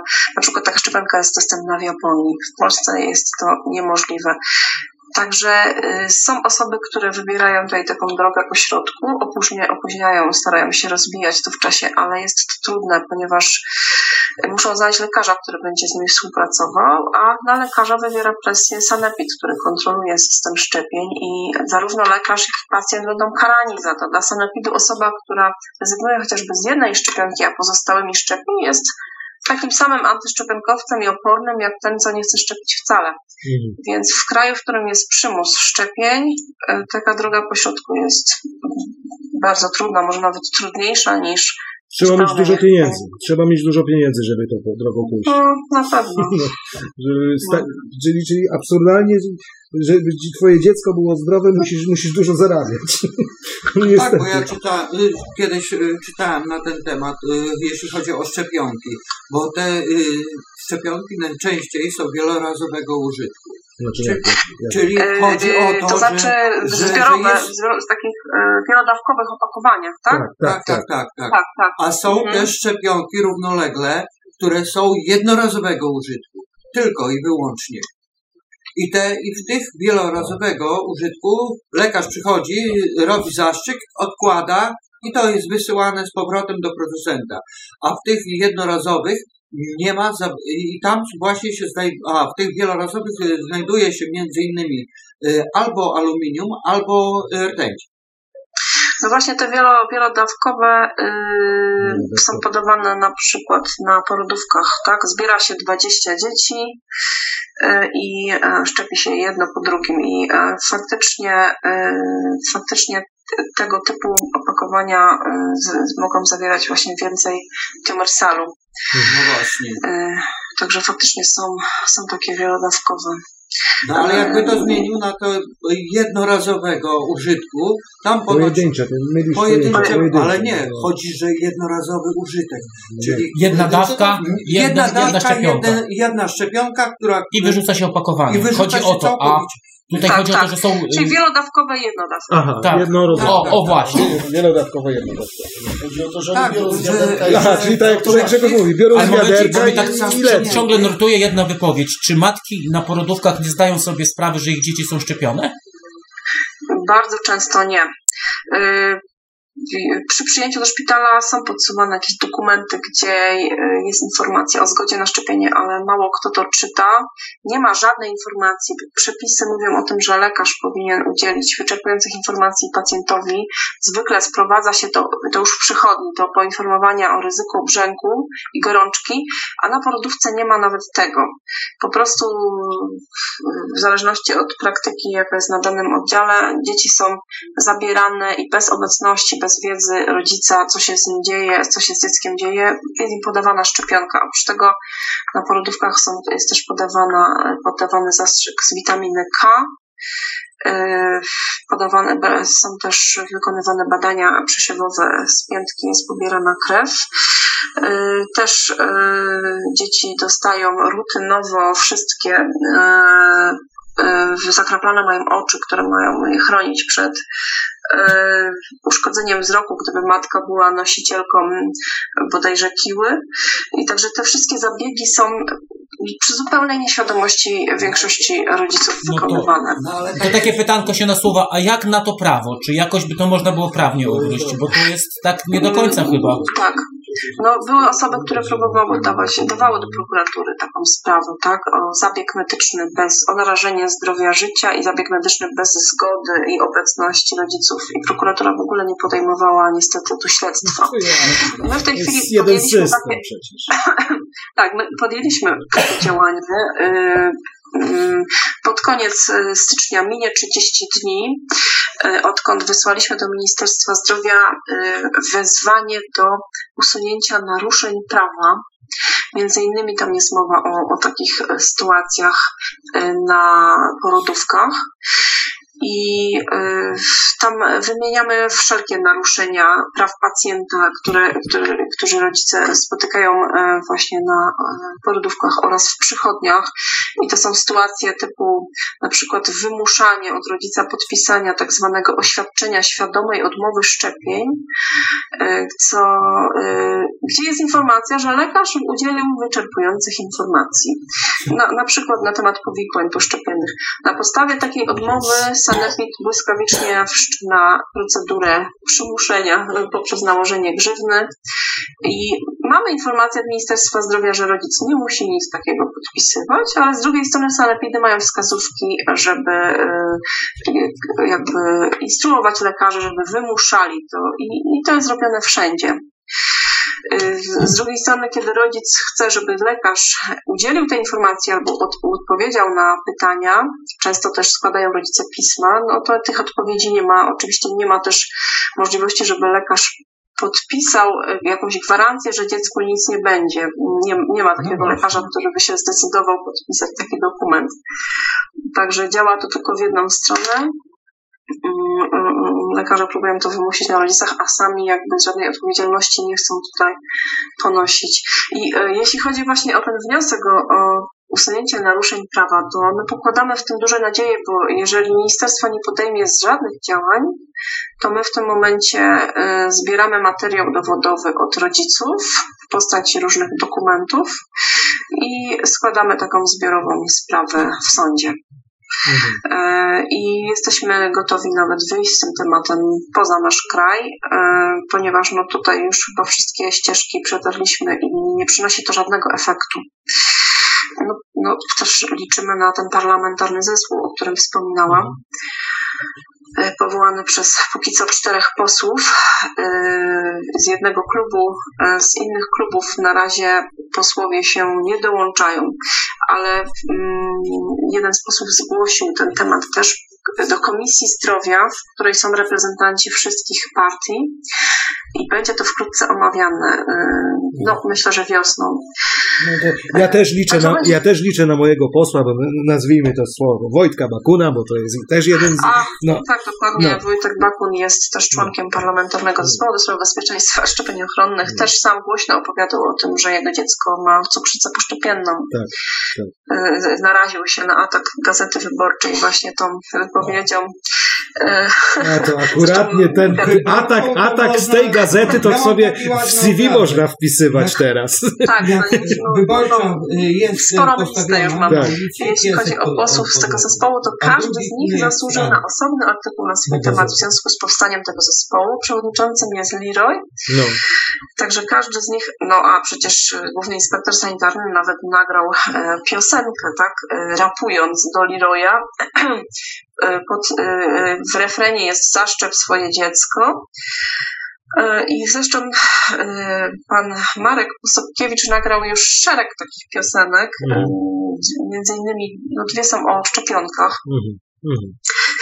Czym naprawdę wywołuje wściekłość rodziców, bo zamiast reagować na skargi i zmienić ten chory system, bo my nie apelujemy o zniesienie szczepień, my apelujemy po prostu o ludzkie zasady, takie jak panują na, na Zachodzie, czyli dobrowolność, rzetelna rejestracja powikłań poszczepiennych, wprowadzenie funduszu odszkodowań, wprowadzenie grupy ekspertów z koniecznością składania oświadczeń.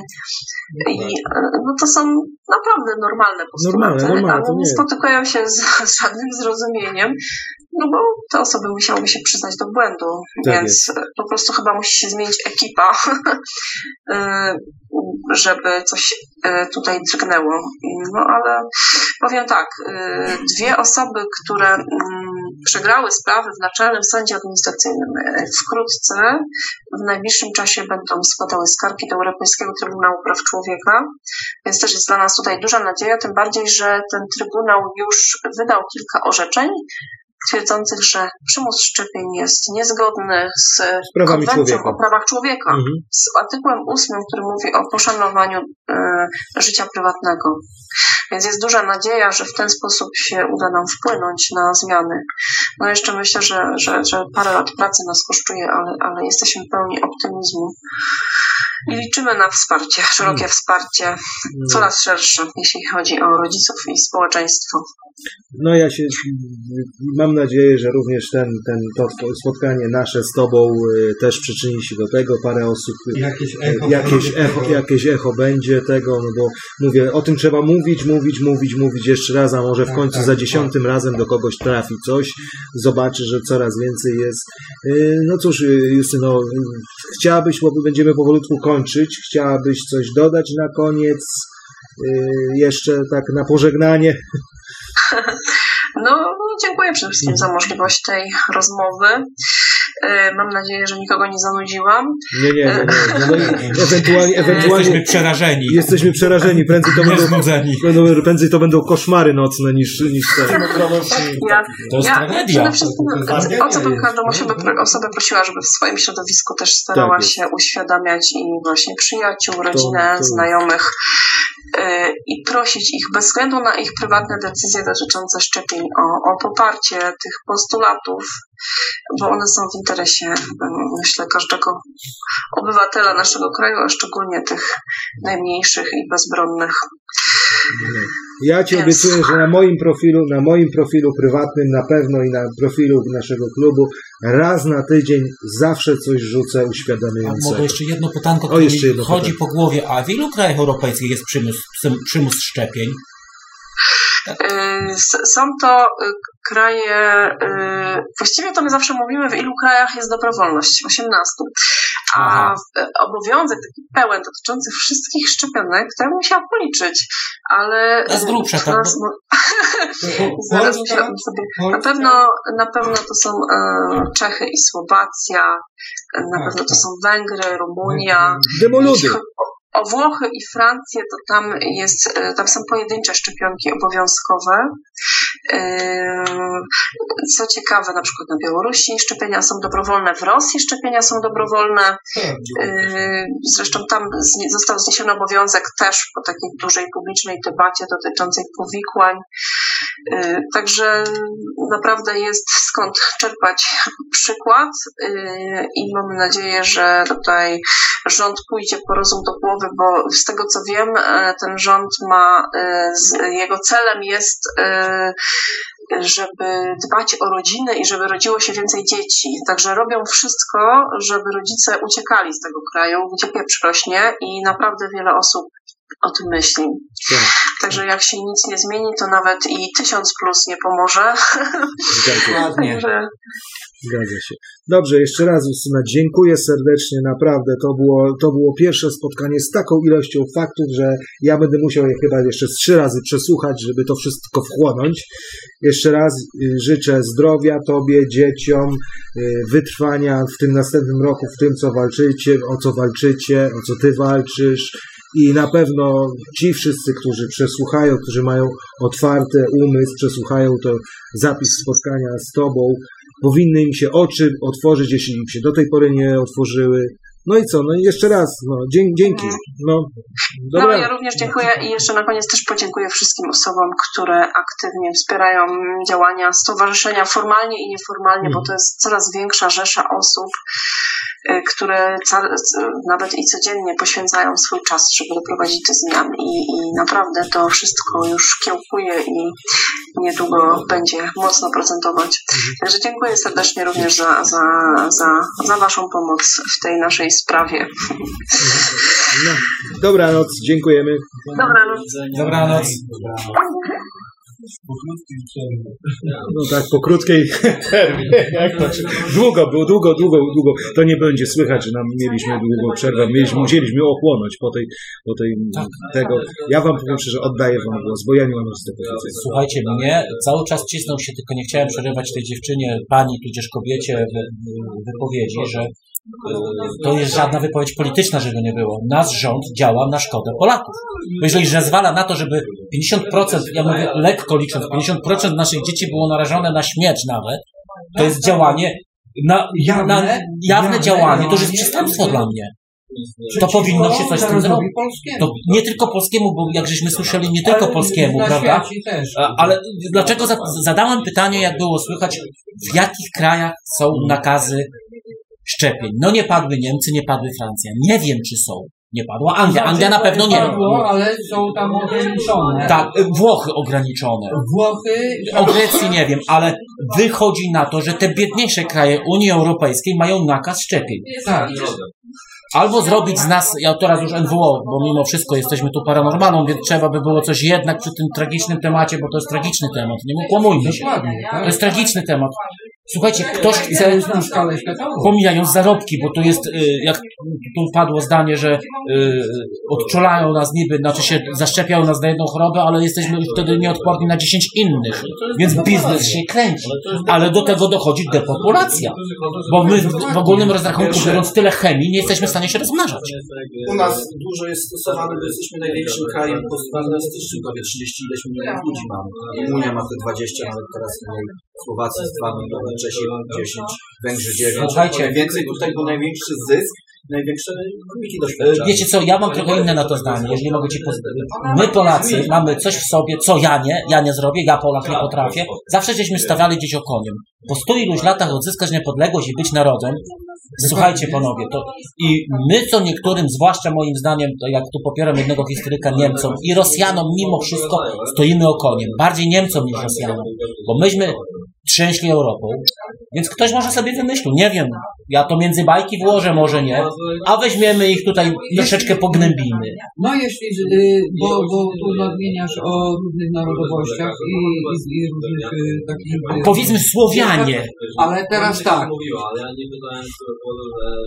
było ileś tam na, y, nagonek. Niemiec, Hitler chciał dojść do, y, zawładnąć światem, doszedł do, y, do Moskwy, nie wszedł do, do Moskwy. Ten mały kurdupel, kurdy, Napoleon. Napoleon Bona- Bonaparte, doszedł pod Moskwę, No nie, on wszedł do Moskwy. Ale on Moskwę zastał praktycznie spaloną, spaloną do, spustoszoną. do, ale w, w historii tylko Polacy siedzieli w Moskwie jako rząd no tam przez ileś tam lat. Sześć albo pięć. Ale no, słuchajcie, nie, nie, bo my się I- za bardzo I cofnęliśmy. teraz, I teraz świętują, mają wielkie święto w Moskwie Ja im się trochę nie dziwię. Ale słuchajcie, no wracając do, do tych Do szczepionek. dzisiaj święcą to. To jest tragedia. My, my, ale wiecie, co mnie przeraża najbardziej w tym, w, tym- w tym, co myśmy usłyszeli? Że mnie się wydawało, że ja coś wiem. Mnie się tylko wydawało. Tak, Ja dokładnie. nie wiem, czy macie takie same po, poczucie, ale to jest. To, wiecie, zgrozą jest to, że. Sorry, że ja, bo ja muszę to powiedzieć, że, że my sobie nie zdajemy sprawy z zagrożenia. Kompletnie. Dokładnie. Ci, co mają dzieci, ci, co nie mają. Dokładnie. Ludzie, ludzie często, często mi mówią, że a ty bzdury opowiadasz, a ty ten, to, bo szczepionki, bo tamto, bo tamto. Ja mówię, ale sprawdźcie sobie. Jak ja dałem y, papier, y, y, żeby lekarz po- podpisał, dałem y, znajomemu, lekarz powiedział, że, że nie podpisze tego, więc on tam w tym, w tym y, jest opisane, że jeśli lekarz nie wyrazi zgody, zgody y, ten człowiek y, ma prawo odmówić szczepienia. I to jest tam zapisane. I nie został zaszczepiony. I żaden lekarz tego nie podpisze, bo nie weźmie odpowiedzialności No to to za wszelkie, Tak, tym. Ale słuchajcie, e, jakieś- która rodzić ma, kobiecie, która już jest przed porodem, podpisała Tak. papierki, a później Ona ma zakraplają ona ma niemowlakowi kurczę, oczy, tak. bo może mieć, żeby przeciwko kila, ale Tak, zielone, tak. każdy centymetr roz, rozwartość co tam jakieś stany zakaźne, wszystko wie. Tak. Po co przeciwko kile? Chyba, że się- paranoja. Średniowiecze. Tutaj pa- padło chyba stwierdzenie, nie wiem czy padło czy nie, czy się komuś nasunęło, czy to mnie się nasunęło, że to jest mafia. Nie, to nie jest mafia. Mafia z założenia jest zła. Oni wiedzą, że oni będą robić zło. Nie można czegoś tego mechanizmu nazwać mafią. To jest gorsze od mafii. Nie, ale- działa lokalnie. Ale, ale nie, ale nie, ale, ale wiesz, mafia jeszcze ma jakiś kodeks postępowania. Zły, bo zły, ale kodeks. Mało tego, mafię postkomunistyczne pomogli rozwinąć trochę. Tak, a tutaj mamy, tutaj mamy celowe działanie. Mafie rozwijały do przodu. Patrzcie na Ukrainie, jak, jak PKB do góry skoczyło, jak były te właśnie te... Ale nie, nie, bo my, bo my ciągle od tematu, bo ja nie... Nie, nie, no to, to masz temat. Mafia, jak bierze od ciebie pieniądze, to cię chroni. No Rząd, jak bierze ode mnie pieniądze, to mnie kurwa uśmierca, tak? Tak, tak, Tak, dokładnie. To za nasze pieniądze zabijamy siebie, tak? I to za naszą jestem- własną zgodą. Czyli jestem niewolnikiem, tak? Jestem niewolnikiem, bo nie mam nic do powiedzenia, nie mam się Dokładnie. Perfidna forma Słuchajcie, Mało tego, Dzieci mają szczepić. Jeszcze, jeszcze na jedno pytanie. Czy, czy Sucha y, decyduje, żeby zaszczepić szczeniątka? Nie. Nie. Pan Suchi decyduje. Tak, Czyli, czyli rząd jest naszym panem. Świetne, Żeby żeś szczeniątka porównanie dał. zaszczepić. Dokładnie. To jest, to, To jest, tak samo jest- działa. Ale to jest tak Ja nie mam wpływu na swoje dzieci, bo pan decyduje, Ale to że ono ma być zaszczepione. Czyli wychodzi teraz jasno i wyraźnie, dlaczego edukacja jest taka y, obowiązkowa. Czy ktoś z Was oglądał The Wall? Film? Pamiętasz ten teledysk z tą maszynką do mięcha? No, my że często powołujemy ten teledysk. Tak? Często, e, No to mnie nie było. Dokładnie, Mielenie, dokładnie. mielenie tego y, przez tą maszynkę. Tak, jak i wychodzi mięsa, mięcho. I wyso- wychodzi jednolita masa, która y, jest podległa wszystkiemu. Tak, ona nawet, to nie jest nawet, że oni po prostu są, nie myślą. Oni są już tak przemileni w tej szkole. No to słuchajcie, no, Tak, y, dokładnie. miałem przyjemność rozmawiać z Grześka synem. Oni coś myśleli. Oni coś, ale na przykład, jeżeli w pewnej szkole w Jarosławiu jest pan, który twierdzi, że jest tylko jedynie słuszny, jedyny pogląd polityczny i żaden inny, reszta inna jest tępiona, nie będę wymieniał, bo nie o to mi chodzi. Takich panów w każdym mieście się znajdzie. A w takich panów, jeżeli w naszym mieście jest to i w takich panów jest więcej, to o czym my tu mówimy? Jesteśmy programowani, ciężko już to inaczej nazwać, od, praktycznie od zerówki. No, ma, no, Tak, odmurzani. My mamy myśleć w jedyny słuszny. Jeżeli dziewczynka napisała yy, wypracowanie, że Unia Europejska jest zła i dostała pniaka, no sorry. Y, Jak już poruszyłeś temat, to też jakby uświadamiamy wszystkich od 1 stycznia łącznie z tą reformą oświatową, i o tym nie ma mowy, wchodzi kompletny już teraz, bo był ograniczony, zakaz tak zwanego y, nauczania domowego. Nie będzie już możliwości. Póki Czyli- co, a- poprzednie, poprzednie, bo mało kto wie, była taka dopuszczalna możliwość Tak. w Polsce. Była, była. była. No mamy czekania indywidualne. A teraz, a teraz ten rząd razem po cichu, razem z tą reformą szkolnictwa, re- tego, Zmianą tego te, szkolnictwa. tego szkolnictwa, y, gimnazja likwiduje, prawda, tego, wprowadza po cichu całkowity zakaz niedopuszczalny. Czy można było udowodnić, tam rodzic musiał mieć wykształcenie pedagogiczne, spełnić mnóstwo, mnóstwo, to, było, to była droga bez męki, ale by, możliwe to było. W tej chwili Aha, on, jeszcze takie wiesz, że ktoś, prawda, ktoś Bo on chce, chce, jakiś W domu sobie rodzicem, Później egzamin jest y, państwowy. tak, że później trzeba do, do tego, ale cały proces nauczania i tego, y, prawda, tam rodzice musieli, musieli złożyć program nauczania tego, ale to było wszystko do zrobienia. Dziecko mogło siedzieć w domu, mogło się uczyć, y, prawda, tam oczywiście mówili krytycy, że to powoduje zachowania społeczne, że nie wychowywują się w grupie i takie, że gówno prawda. Gówno prawda.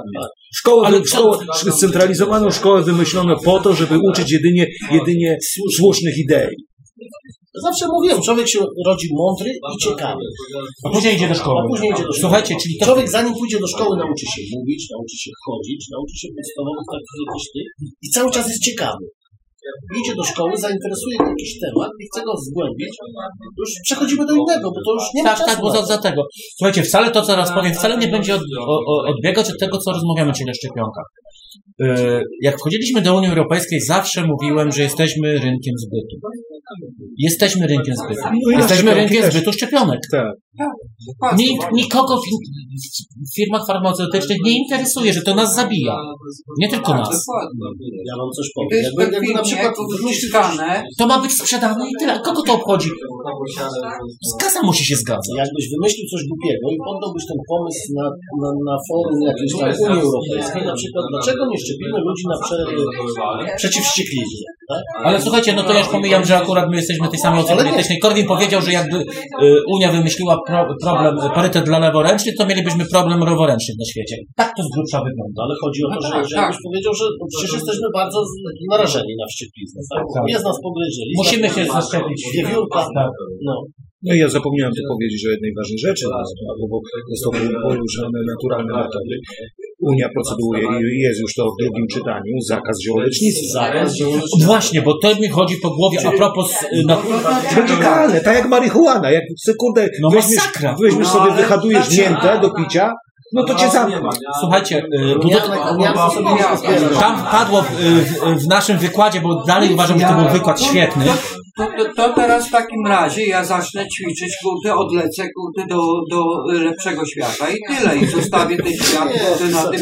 Na Nie, nie, nie, nie, nie, nie wiem, w mojej terminologii nazywa to się samobójstwem, ale może ja źle Nie, mówię. moim zdaniem to jest fantastyczna rzecz. Niech oni nam nakładają coraz więcej Wiecie, ile teraz się wędzi w Polsce? Chemią. Nie, normalnie, ludzie se wędzą. Sobie sami. No. W beczkach jakbyś. No, no. Po ropie naftowej. e, mój kolega mówi, że e, chyba ponad grubo 1000%, bo on robił te wędzarnie. Wzrosło mu zapotrzebowanie na wędzarki domowe. Słuchajcie, e, e, ty, bo ty dobrze, wiem do czego zmierzasz. Niech oni nam zakazują, to się Tak. będzie rozwijać. To Tak. będzie, stworzy się problem, który, który my będziemy nagłaśniać. Tak, tak, raz, raz, że będzie problem, ale wiesz, każdy, każda, każda polityka nakazowa powoduje, powoduje, reakcja pow- powoduje kontrreakcję. Ja wracam do tych szczepionek, prawda? Bo tutaj był chwileczkę, tylko był to e, marginalnie zaznaczone o naturalnych środkach leczenia. Przez przypadek trafił mi artykuł do ręki a propos leczenia Alzheimera. Pewna pani doktor znowu w Miastecznych Stanach Zjednoczonych. Ja wiem, macie jakiś afekt, ale to nieważne. Tak, tak. Ale E, e, mąż zachorował na Alzheimera. Ona akurat była specjalistką w leczeniu tego schorzenia, bo jest to schorzenie. I już była tak załamana, bo kompletnie stracił pamięć, gościa nie było. Wyczytała gdzieś w jakichś dziwnych czasopismach naturalnych olej kokosowy. Nie wiem, czy słyszeliście, czy słyszałeś być może. czytałem. Słuchaj, Mariusz, jestem w sumie, bo tak głupio. Andrzej. Słuchaj. I zaczęła temu swojemu mężowi podawać trzy razy dziennie. Łyżkę rano, łyżkę po południu, łyżkę wieczorem. Facet y, tą lukę miał w pamięci, co, co tam nie pamiętał, co, co przez, a później tak, to y, odzyskał tak jakby pamięć tą przed chorobą, pamiętał wszystko, później miał lukę tą pięcioletnią, co był Tak, chory to, to był i chory. pamiętał później już znowu od leczenia tym, i ona mu podawała, co się dzieje w Stanach Zjednoczonych. Jest tępiona, tam jest chyba ich dwójka czy trójka, bo nie chcę skłamać, bo nie pamiętam tego artykułu do końca. Strasznie- Są tępieni przez prasę branżową, od, od czci i wiary, w ogóle nie wiem, może bym się nie zdziwił, jakby jakiś zamach był na nią. straciła, y, Nawet nie wiem właśnie, czy prawa nie straciła. y, y, y, te- te Do czego zmierzam? To, co teraz powiem, może być mitem, bo tego nie sprawdziłem. Jest ponoć jakieś drzewo, które ma korę, jak się ją sproszkuje, to zatrzymuje na dwa tygodnie podanie pewnej dawki, wszelkie yy, ten, no, uzależnienie. I dlaczego ono jest zakazane na świecie? Bo ktoś kiedyś mądrze powiedział, jest prawo ogólnoświatowe, gdzie naturalnych środków nie można opatentować. Nie można z nich czerpać zysków. Tak. I tu jest sedno sprawy. Kasa. Ale, to poruszasz- ale widzisz, poruszasz te- poruszasz tu, tu temat- poruszyłeś temat. temat, który kurde, y, to teraz y, jak, jak y, wyglądają teraz y, sklepy y, z naturalną A tam jest taka ziołami. naturalna żywność, że z ziołami. nie gniewajcie To się. są naturalne rzeczy. To, to, to, to tutaj są sprzeczne interesy. kurde. Ale słuchajcie, naturalne... A, a pamiętacie, pamiętacie, kiedyś funkcjonowały takie sklepy w Jarosławiu, był nawet w tej, starej her, herbapol, herbapol. To, to, niedaleko było. Ale herbapol. Tu, tu jest zielarski zaraz. Y, I następnie gdzieś tam dalej. A teraz wam powiem coś, o czym sobie nie zdajecie sobie sprawy. Kup, kupowałem coś w ogrodniku, do, na działkę, prawda? Kupowałem, I właśnie a propos Monsanto, a propos Roundupa. I ja tam mówię o genetyce, zacząłem tam, to było w formie żartu z nim rozmawiałem, prawda? I on mi mówił, że pan, no ja od 18 lat wszystkie nasionka mam genetycznie modyfikowane, ale ludzie o tym nie wiedzą. Marchewka, pomidorek, pietruszeczka. Y, przy czym w 90% ta genetyka nie jest tak inwazyjna. Ona jest delikatna. To jest na zasadzie każda interwencja, czyli sztuczne mieszanie dwóch roślin już jest interwencją genetyczną, bo się tworzy inna mieszanka genetyczna. To już podlega pod genetykę. On mi to wyjaśnił. Ja sobie z tego też nie zdawałem sprawy. No, Czyste, naturalne nasionko to jest siejesz, zbierasz kwiatuszek, nasionko, a nasionka zaprawiane, nasionka na przykład krzyżowane, typu mamy jakieś pomidorki y, czerwono-żółte. to są eunuchy. No eunuchy, to nie zmienia No, faktu, że to no. są genetycznie modifiko- modyfikowane. Nie są eunuchy, bo za- zapylają nasze rośliny. Tak, Nasze słuchajcie, i teraz rośliny. y, właśnie, y, bo a propos tych szczepionek, y, my nie wiemy, bo być może, bo nie wiem czy to padło, bo ja już byłem zszokowany, nie do końca słyszałem, być może one, znowuż wracam do tego, mają modyfikować genetycznie nasz, żebyśmy byli, może nie eunuchami, bezmyślną masą do Tak, pracy. Dokładnie. dokładnie. Uzależnioną. Uzależnioną Grupy od leków jakiś tam. Tak. My, ty musisz iść, jesteś nowoczesne pracować niewolnictwo, w musisz zarobić na te leki, bo umrzesz. Już nie telewizor, już nie samochód. Leki. Co to jest? To jest programowanie. Dokładnie, eugenika. No, eugenika. Eugenika. Teraz się nazywa to ślicznie e, genetyka, bo to jest właśnie genetyka wynika z eugeniki, a eugenikę wymyślił kto? Aha, błąd. No, przecież mówiłem, to już przepraszałem was za to stwierdzenie. Amerykanie! Poczytajcie sobie. Hitler czytał w więzieniu e, książki, nie, pamię, nie, no, nie pamiętam nazwisk. To był słynny amerykański eugenik, który twierdził, że trzeba chorych, chromych i czarnych, Meksykanów, nie wiem czy wymieniał, Chyba też. wykastrować chemicznie. Oni mają tylko pracować, najlepiej, żeby ich skrzyżował z tych czarnych, skrzyżował z ośmiornicą, taki kombajn do bawełny by wyszedł wtedy piękny. No, no, no tak to wyglądało. My zwalamy na Hitlera. Chory człowiek, chorego człowieka, który po, poczytał i Słuchajcie, ale no, no, no feministki, aborcja, no znowu... z- Nie, nie, nie, nie. Już, Ale nie, nie, no, nie. kto wy... Dobra, nie. Czekajcie, czekajcie, bo, bo, bo, bo, może ludzie, może ludzie co, przestali brać kredyty i żeby jak będą chorzy, to i tak co miesiąc raty trzeba zapłacić. Dokładnie. Czy- Czyste programowanie twojego portfela. Ty masz być niewolnikiem. Nie ma czegoś takiego jak demokracja. To nie jest wolność. Jesteś niewolnikiem. Feudałowie sobie siedli i wymyślili, no niewolnik pracuje kiepsko. Dajmy im pseudowolność, niech sobie myślą, że są wolni. Nie, wmówmy im wolność. Tak, wmówmy im wolność. I będą zapierdzielać jeszcze bardziej cztery razy tyle. A przy okazji wy, wymyślimy im telewizję, tam samochodzik lepszy i tak dalej. Właśnie. Propos, Sami się nadzorujemy, sami się karmimy, sami się leczymy i kasę im przynosimy. Tak, sami sobie budujemy. No słuchajcie, esencja, czy- to nie są mądrzy ludzie? Tak? Mało tego, teraz nas jeszcze za pomocą szczepionek trzymają w szachu. Wiecie, ja wam powiem, że kurczę blade, muszę e, e, na następnym spotkaniu jakiś optymistyczny temat wymyśleć, bo już jest, zaczyna być to czarną serią. Jak to kiedyś powiedziała pewna dziewczyna w internecie, będzie lepiej. Będzie lepiej. Nie, nie, no to, A my tak mówimy, lepiej już było. O, nie, słuchajcie. nie, to, to e, stałe, stałe moje powiedzenie. No to ty, wszystko co dobre już dawno zostało wymyślone, a teraz wszystko psujemy. Ale znam jednego, wiesz, i on bo chyba, że gorzej było i klaskali. No. Słuchajcie, no, y, y, teraz tak już na poważnie. Może być lepiej, pod warunkiem, że ludzie zaczną słuchać, co się do nich mówi. Bo my nie my- słuchamy. My już z Grygorzem mamy tutaj opracowaną to, że to, to metoda ewolucji, ewolucyjna nie zadziała. Tutaj potrzeba rewolucji. Co, prze, przesuwa, przekuwamy kosy i na?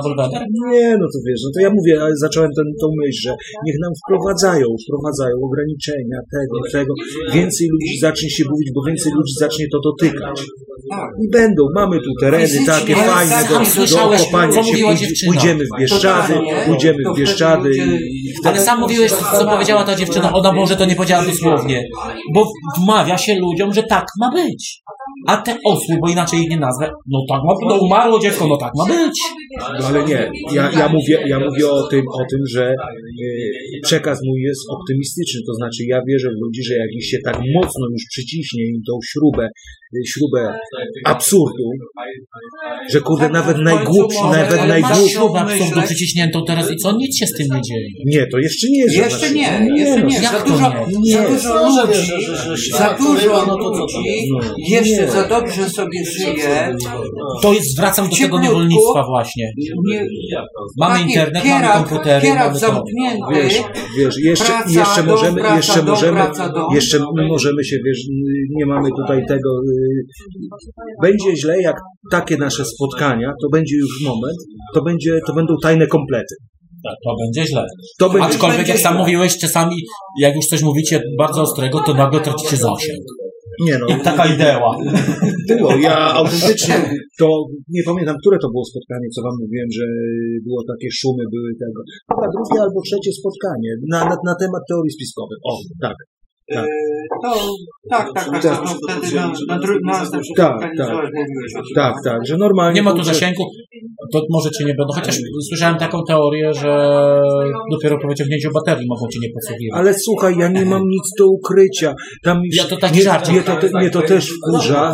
Mnie, mnie to też wkurza, jak ludzie, ludzie mówią, y, to już kompletnie odjadę od tematu, że Windows 10, to takiego tego, że to jest po- podglądanie, inwigilacja. Kurde, blade, za przeproszeniem. A masz coś do ukrycia? No dokładnie. Ja nie mam. No ja to Ja, napisałem ja, też. ja mówię, ja mówię No, wprost, no, ja mówię taki. wprost tego. W momencie, w którym utną mi, zaczyna, zaczną mi to prawo ja moje ograniczać, ograniczać mi, bo ja, ja na przykład ja nie, nie czuję się w żadnym stopniu ograniczony w wolności słowa, w wolności wypowiedzi, w wolności, w wielu, wielu rzeczach. Nie mówię, nie mówię, że No, jest dobrze. Tylko, tylko, tylko jest kwestia, ale no to niech mi monitorują. Ja, ja bym się bardzo chętnie, jak mi tego otworzę i będę im tego pokazywał. Dobrze, bo jest duża grupa ludzi, którzy jest Dobrze, no ale do pewnego momentu, jak zobaczą, że twoja grupa słuchaczy się rozrasta, No to mówię, to już słuchaj, ale, ale, przykryją. tak, ale słuchaj, y, Tomek, ja to już powiedziałem dzisiaj.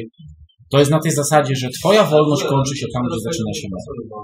Czyli już taki, niektórzy ludzie mogą odbierać, że taka kompletna permanentna inwigilacja może być naruszeniem ich wolności. Nieważne, czy robią źle, czy dobrze, czy planują wy- wysadzenie, nie wiem, Marsa, czy, nie wiem, przeprowadzić staruszkę przez jezdnię. Oni nie chcą, żeby ktoś o tym wiedział. Wiesz, mo- może na to tak popatrzmy. Mnie to też nie przeszkadza, mam to w nosie. Przepraszam, bo jesteśmy, będziemy szli do radia, więc trzeba się tutaj Ja troszeczkę jestem, nie, nie, tu nawet przekleństwa przechodzą. Tak, że, że No wiecie. to jest radio kompletnie nie, niecenzurowalne. No także, no, no widzisz, y, nie czujesz się inwigilowany, no ale mówię ci, no y, nie wiem, ja się czasami zastanawiam, czy zakazane przekazy podprogo- pro- podprogowe nie są emitowane w naszych y, mainstreamowych telewizjach. są i jeszcze musisz za to zapłacić. To jest, to jest geszeft. To jest geszeft. Stary, to jest geszeft! To jest biznes. A idź do nich i powiedz im tak. Nie chcę tej telewizji, wyłączcie mi sygnał.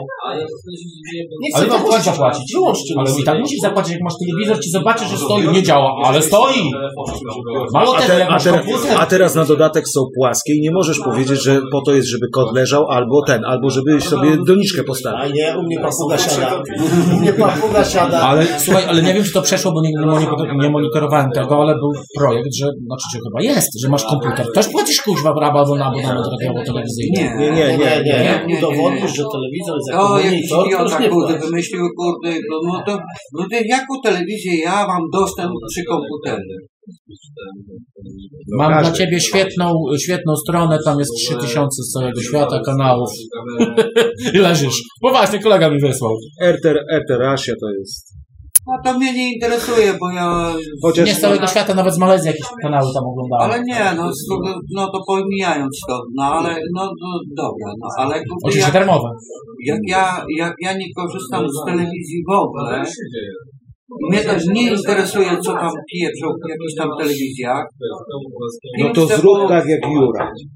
Chcę film pooglądać, chcę film pooglądać, to wezmę sobie na CDA Tylko rozbijaj albo swój. na, na y, YouTube sobie wejdę, piszę sobie jakiś tam film, oglądam. No ja wiem, ja też No Pozdrawiamy Jurę, wchodzę- jak nas będzie słuchał. Hello, Jura! Jak, na, jak wchodzę y, na YouTube, y, y, wpisuję YouTube i wchodzę na tą stronę, to mam całą listę kurde, różnych rzeczy, których najczęściej słucham. To najczęściej to są albo związane z historią kurde, y, świata Polski, albo kurde, y, z, z jakimiś wiadomościami. No dobra, ale wiecie co, przepraszam, bo wrócę, bo tak mi taka myśl mi przyszła teraz. Szkoda, że nie- zapytaliśmy się dziewczyny, bo być może wiedziała, od kiedy ten geszer z tymi szczepionkami się zaczął. Bo ja pamiętam w latach 80. właśnie a propos tego polio, tam też był jakiś taki straszna afera właśnie, że jakaś szczepionka po, powodowała jakieś schorzenia u dzieci. Ja to tak mówię mgliście, bo my się tam gdzieś ćmi po głowie, no ja w latach mi się wydaje, 80. bo, młody bo, bo to żeśmy faktycznie czasowo i to nie będziemy strzelać, żeby znowu nie zrobili Nie, z nas tego, no właśnie. ale wydaje mi się, że okres szczepionkowy zaczyna się po II wojnie światowej. Od momentu y, wprowadzenia antybiotyków, penicylina, prawda, już w czasie II wojny światowej penicylina wchodziła i później już takie to stosowanie tego. Ja jestem przykładem ofiary po penicylinej, gdzie byłem często bardzo chory i, i mam penicyliną na przykład załatwione kompletnie stawy. Penicylliną. Penicyliną, no bo to, to, to były jeszcze lata 80., prawda, no jesteśmy mniej więcej rówieśnikami, to tego. To, to, to nie były tych, tych tak zwanych monity, bo to też jest ciekawy temat, antybiotyki. Nie? I, Tak, tego, masakra. i, I tego. I to była czysta penicylina, tylko że to- wypłynęło z, z kolei, że w latach 90. wypłynęło, że, że odbija się na kośćcu, na stawach, a jak ktoś ma w cudzysłowie szczęście, to, to jest, to bardzo, to, to bardzo łatwo złapie, złapie białaczkę. No, no, No. no. I to jest efekt, ale to już nie, mówię, bo nie znam badań dotyczących tych tetracyklin, tych już modyfikowanych chemicznie, prawda, y, antybiotyków, no bo penicylina to była wyjściówka, nie ma innych antybiotyków. Czyli używając To jest tetracykliny, te inne wszystkie to są modyfikacje chemiczne, modyfikacje chemiczne, a to była taka czysta, taka surówka. Prawda? Niebadane było, tylko że było, to był cudowny lek na wszystko. To tak jak teraz y, paracetamol to jest cudowny lek na wszystko. No. Tak, tak, tak jak w czasie II wojny światowej podawali gościom wodę z cukrem i mawiali, że to morfina i działa lepiej niż morfina. No, no, no, efekt placebo. No ale to jest, widzisz, to jest efekt placebo. Dokładnie. I, i, i Siła wiara, umysłu. wiara to jest wpływanie na ludzki umysł i wiara tego człowieka jest tak potężna, że, że, później organizm się sam leczy. Ale wracając do mojego pytania, bo to jest bardzo intrygujące, wiesz, Epros, od kiedy się zaczęły te szczepionki? No bo to chyba padło dzisiaj już to No, stwierdzenie, że... słuchaj, no, no, no to ja ci mówię, ci mówię, masz powiązanie. Masz powiązanie. Powstaje antybiotyk. Powstaje antybiotyk, powstaje. Badania Pfizer, niemieckie nad Pfizer, zaczyna, Pfizer zaczyna produkować antybiotyk, widzi, że jest zapotrzebowanie na coś takiego, no to, zaczyna, to, no, no to zaczynają wymyślać szczepionkę. tak- No to to jest kolejny. taka prośba do słuchaczy, jakby któryś u, y, znalazł dane, kiedy zaczęto szczepić, to Prosimy w komentarzach. w komentarzach. Pytanie w sumie, czy to jest wojna korporacji technologicznych, że na przykład tworzą szczepionki... Ja wiem, czy wojna.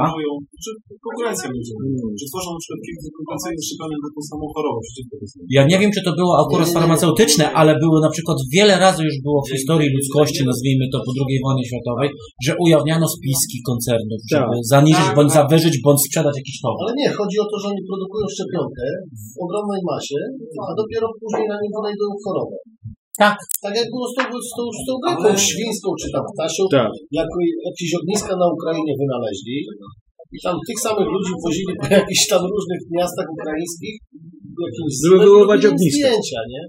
Tak samo jak teraz, no co w mediach pokazują? Zimę w Polsce. Jezus Maria, co się stało? Zima w Polsce. Ojej, To jest tragedia, wulkan wybuchł. Wszystkie korporacje powinny szukać leku na daną chorobę, prawda? Na przykład udało się to zrobić... Oni szukają chorobę na wyprodukowanie. Momencik, przede wszystkim o podstawowe, zasadnicze pytanie, które powinniśmy sobie na początku tego spotkania zadać. Co jest bardziej opłacalne? Opłacalne leczyć czy wyleczyć? Leczyć. leczyć. No i wszystko jasne. Po co wy- wyleczyć raka? Powiedzcie mi, gdzie z tego zysk? Zaleczyć. No właśnie. Zaleczyć, tak na wszelki wypadek i tak, żeby on jeździł i od czasu do czasu sobie wziął jakąś chemię, a jak się wyleczy cholera, no udało mu się, nie? To musimy troszeczkę zmniejszyć dawki chemii. Słuchajcie, no paradoks, mam koleżankę z pracy. Nie chcieli jej leczyć jakąś tam chemią specjalną, bo miała za małego raka. No czajcie? Bo za mały był, on mi się w centymetrach nie zmieścił, no. Musiałam poczekać trzy miesiące, on jej urósł. Tak, tak. No, czy, czy czujecie, czu, czujecie paradoks? Chory, chory. To ja wam powiem a propos takiej, takiej i to, to mogę, a propos raka i takich rzeczy. Yy, mogę się obronić nazwiskami i danymi chorobowymi, ale nie sztuka teraz tego. No, no, no, Dwie osoby chorujące w tym samym czasie, nie może na tą samą, idealnie to samo schorzenie, te same markery rakowe, to wszystko to samo. Jedna osoba dowiaduje się i rusza na walkę chemioterapią i, i tego. I tego. Udaje jej się przeżyć dwa lata. Druga osoba, mo- mocny drinker, idzie na badanie, zapomina wybrać te leki. Po czterech latach coś go lekko boli. Znajduje, że, że, ma, że ma raka. Poziom raka jest na takim samym poziomie, na, jak, na takim samym, jak było u tej pierwszej osoby, po wykryciu zaraz. Czyli cztery lata to było gość smalił dalej, żył jak żył i tego. wzięli go, zaczęli go leczyć, gość zszedł w 7 miesięcy. No, słuchajcie, no to, no to a propos... Fakt, mogę, jak ktoś mnie chce pozwać i tego, że to bójda, chętnie napiszę nazwiska łącznie, bo to się wydarzyło w mojej rodzinie. Mam, z, yy, mam zebraną dokumentację nau, yy, leczniczą. No, no. I nikt, mi, I nikt mi nie powie, że tego. Formie, że... I też, i, też, I też jest w tej chwili nagonka na tych, na przeciwników, którzy, którzy mówią, żeby rezygnować z chemioterapii. Że chemioterapia skraca życie. W niektórych przypadkach Że na pewno. jej, że tak powiem, jej efektywność to jest właśnie też na poziomie takiego zacznę, nie zacznę, 50 na 50. Tak, może- dokładnie. Uda się, nie uda. Tak. To jest na zasadzie, że słuchajcie, to wychodzi na to, że chemioterapia jest po prostu, organizm sobie daje radę, bo jest silny, a Ale chemioterapia mu tylko to jest, przeszkadza. to, jest, to jest jak strzelanie do muchy z armaty. Tak. Jak No się trafi, to zginie. Teraz, teraz tak, moja matka, świętej pamięci zresztą, ale y, miała, y, nie miała che- chemioterapii, ale miała y, raka szyjki macicy. Miała to wypalane rady. Czyli HPV. Rady. To, to jest HPV, to co ty mówisz.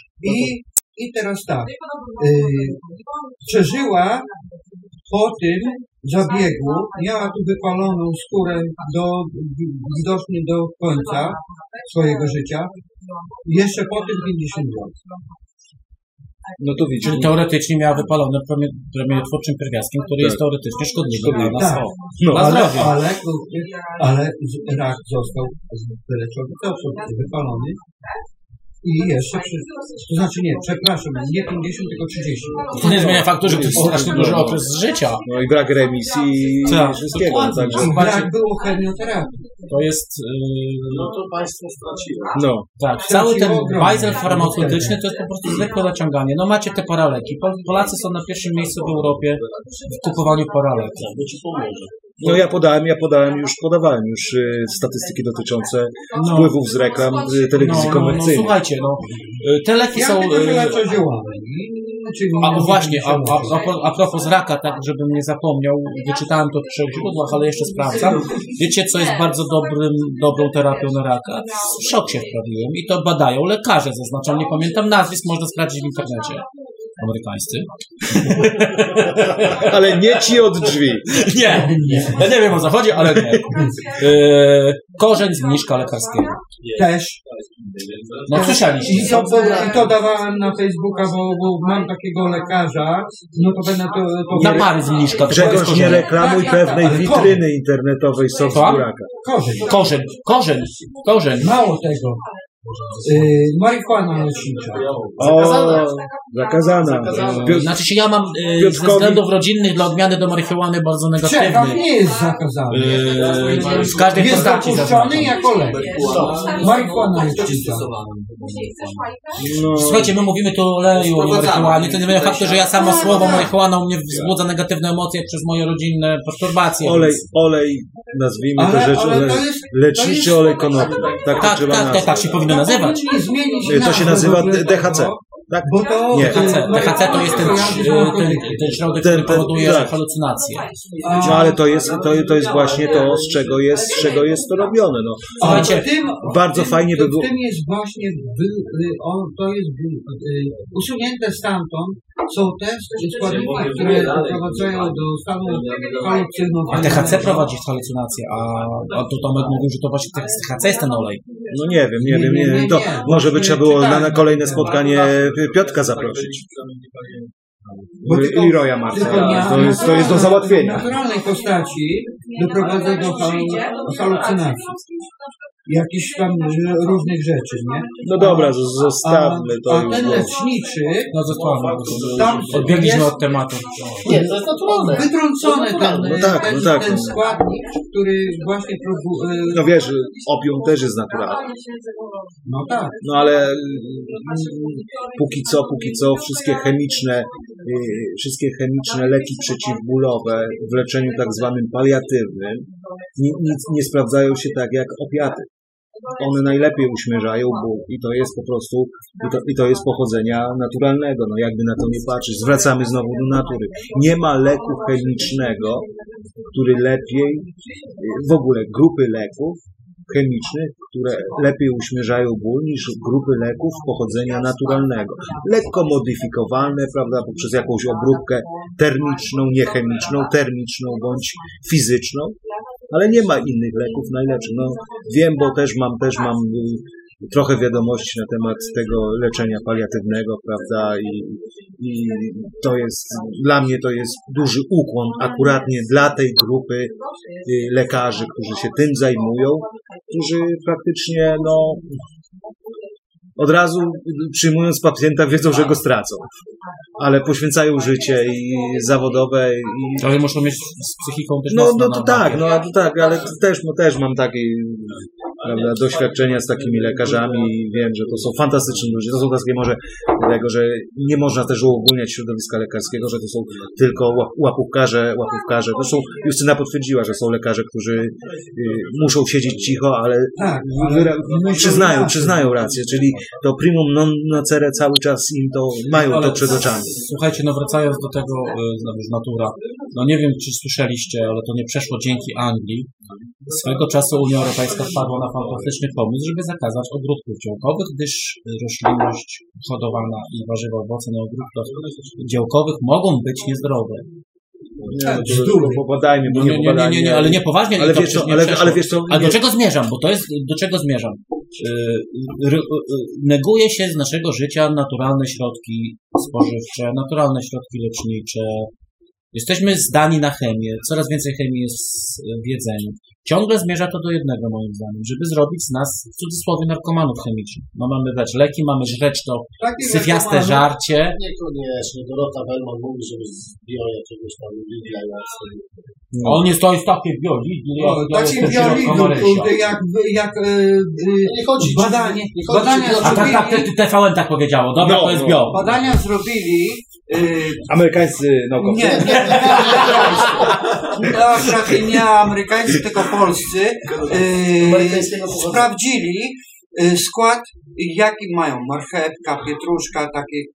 Stwierdzili, że to są jałowe, puste, bez żadnego składu yy, konkretnego, naturalnego. Nie ma nic. Tak jest. Marchewka, pietruszka, W ale w sklepach. W Rosji nie wiem, czy Tych jest zakazana. Nie wiem, czy jest zakazana, ale tak słyszałem, pietruszka była zakazana, bo to, że jako narkotyk. A tak, tak, tak, gdzieś to też coś, słyszałem. coś, coś, co takiego było. Pietruszka, nie wiem czy pietruszka, ale wiem, że jakieś Albo, warzywo na, albo było. natka pietruszki, Tak, albo tak, tak, tak, tak, tak, tam A, coś, a natka pietruszki jest bardzo dobrym rozbijaniem ciśnienia, ale plastik.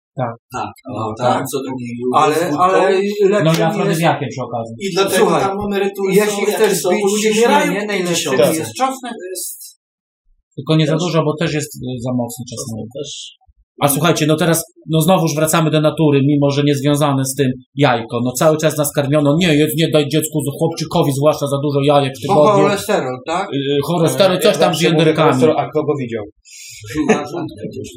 A no, Słuchajcie, żółtko to jest jedna komórka. To jest esencja życia. Tam jest zawarta cała energia, z Ale którego tworzy się kurczak. Pokazali białka, białko to jest. Białko tylko jest ochronka. mm, Jak może być coś, z czego tworzy się takie życie, może być niezdrowe? No sorry, logika, ja już nie mówię nauka, logika sama chyba podpowiada, że coś tu jest nie tak. Dokładnie. To- A teraz, teraz powiem Ci na, na temat y, Jeszcze jedno padło, pewnego lekarza, który stwierdził, że y, ci, co mówią, że y, jajka wytwarzają cho- cholesterol człowieka, to są idioci i debile skończeni. Tak, ale jest Lekarz bo- nie Bo akurat nie lekarz to y, powiedział, y, był nawet dyplom jego na ścianie y, i, i teraz tak.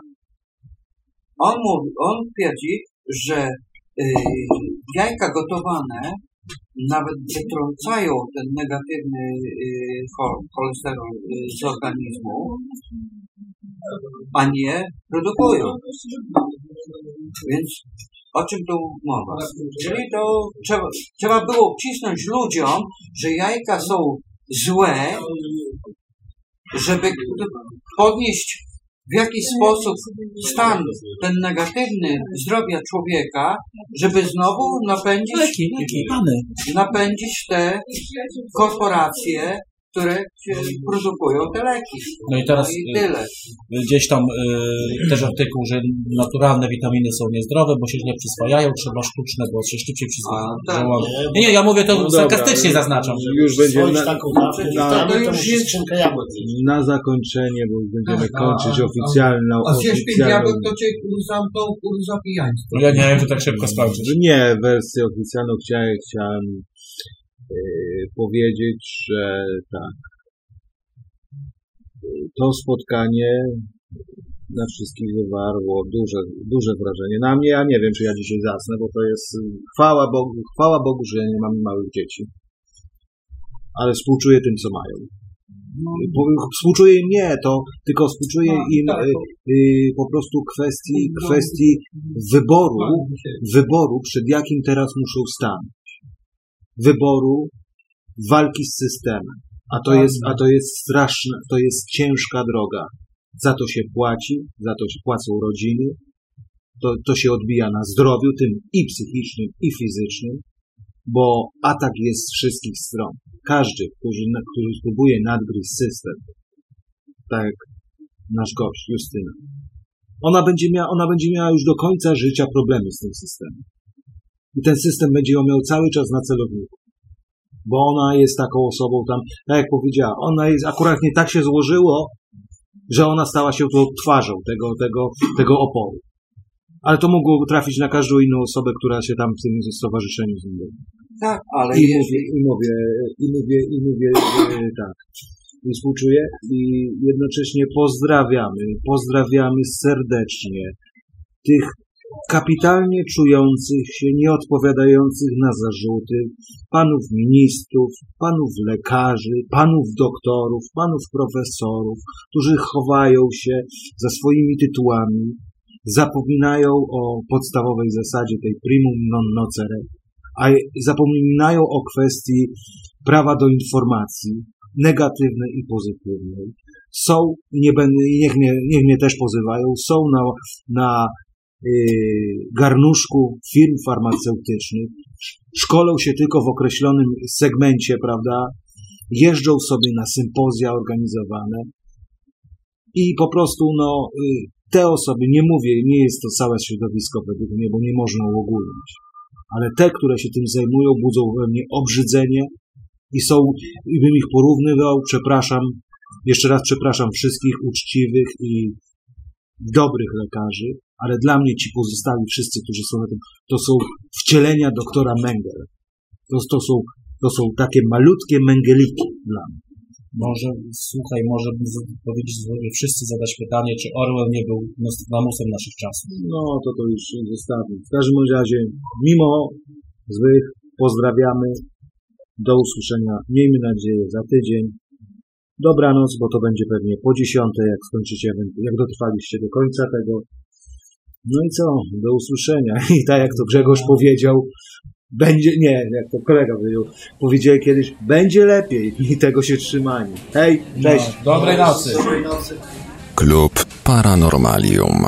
W Radiu Paranormalium wysłuchaliście Państwo zapisu spotkania Klubu Paranormalium w Jarosławiu, które odbyło się 6 stycznia 2017 roku. Wszystkich słuchaczy z województwa podkarpackiego, którzy chcieliby wziąć udział w kolejnych spotkaniach Klubu Paranormalium, zachęcamy do polubienia fanpage'a klubu na Facebooku, bo tam zawsze dowiecie się Państwo o terminach kolejnych spotkań, miejscach oraz o tematach. Oczywiście, tradycyjnie zachęcamy słuchaczy z innych miast do zakładania podobnych klubów w swoich miejscowościach. Radio Paranormalium z wielką chęcią wspomoże Was promocją.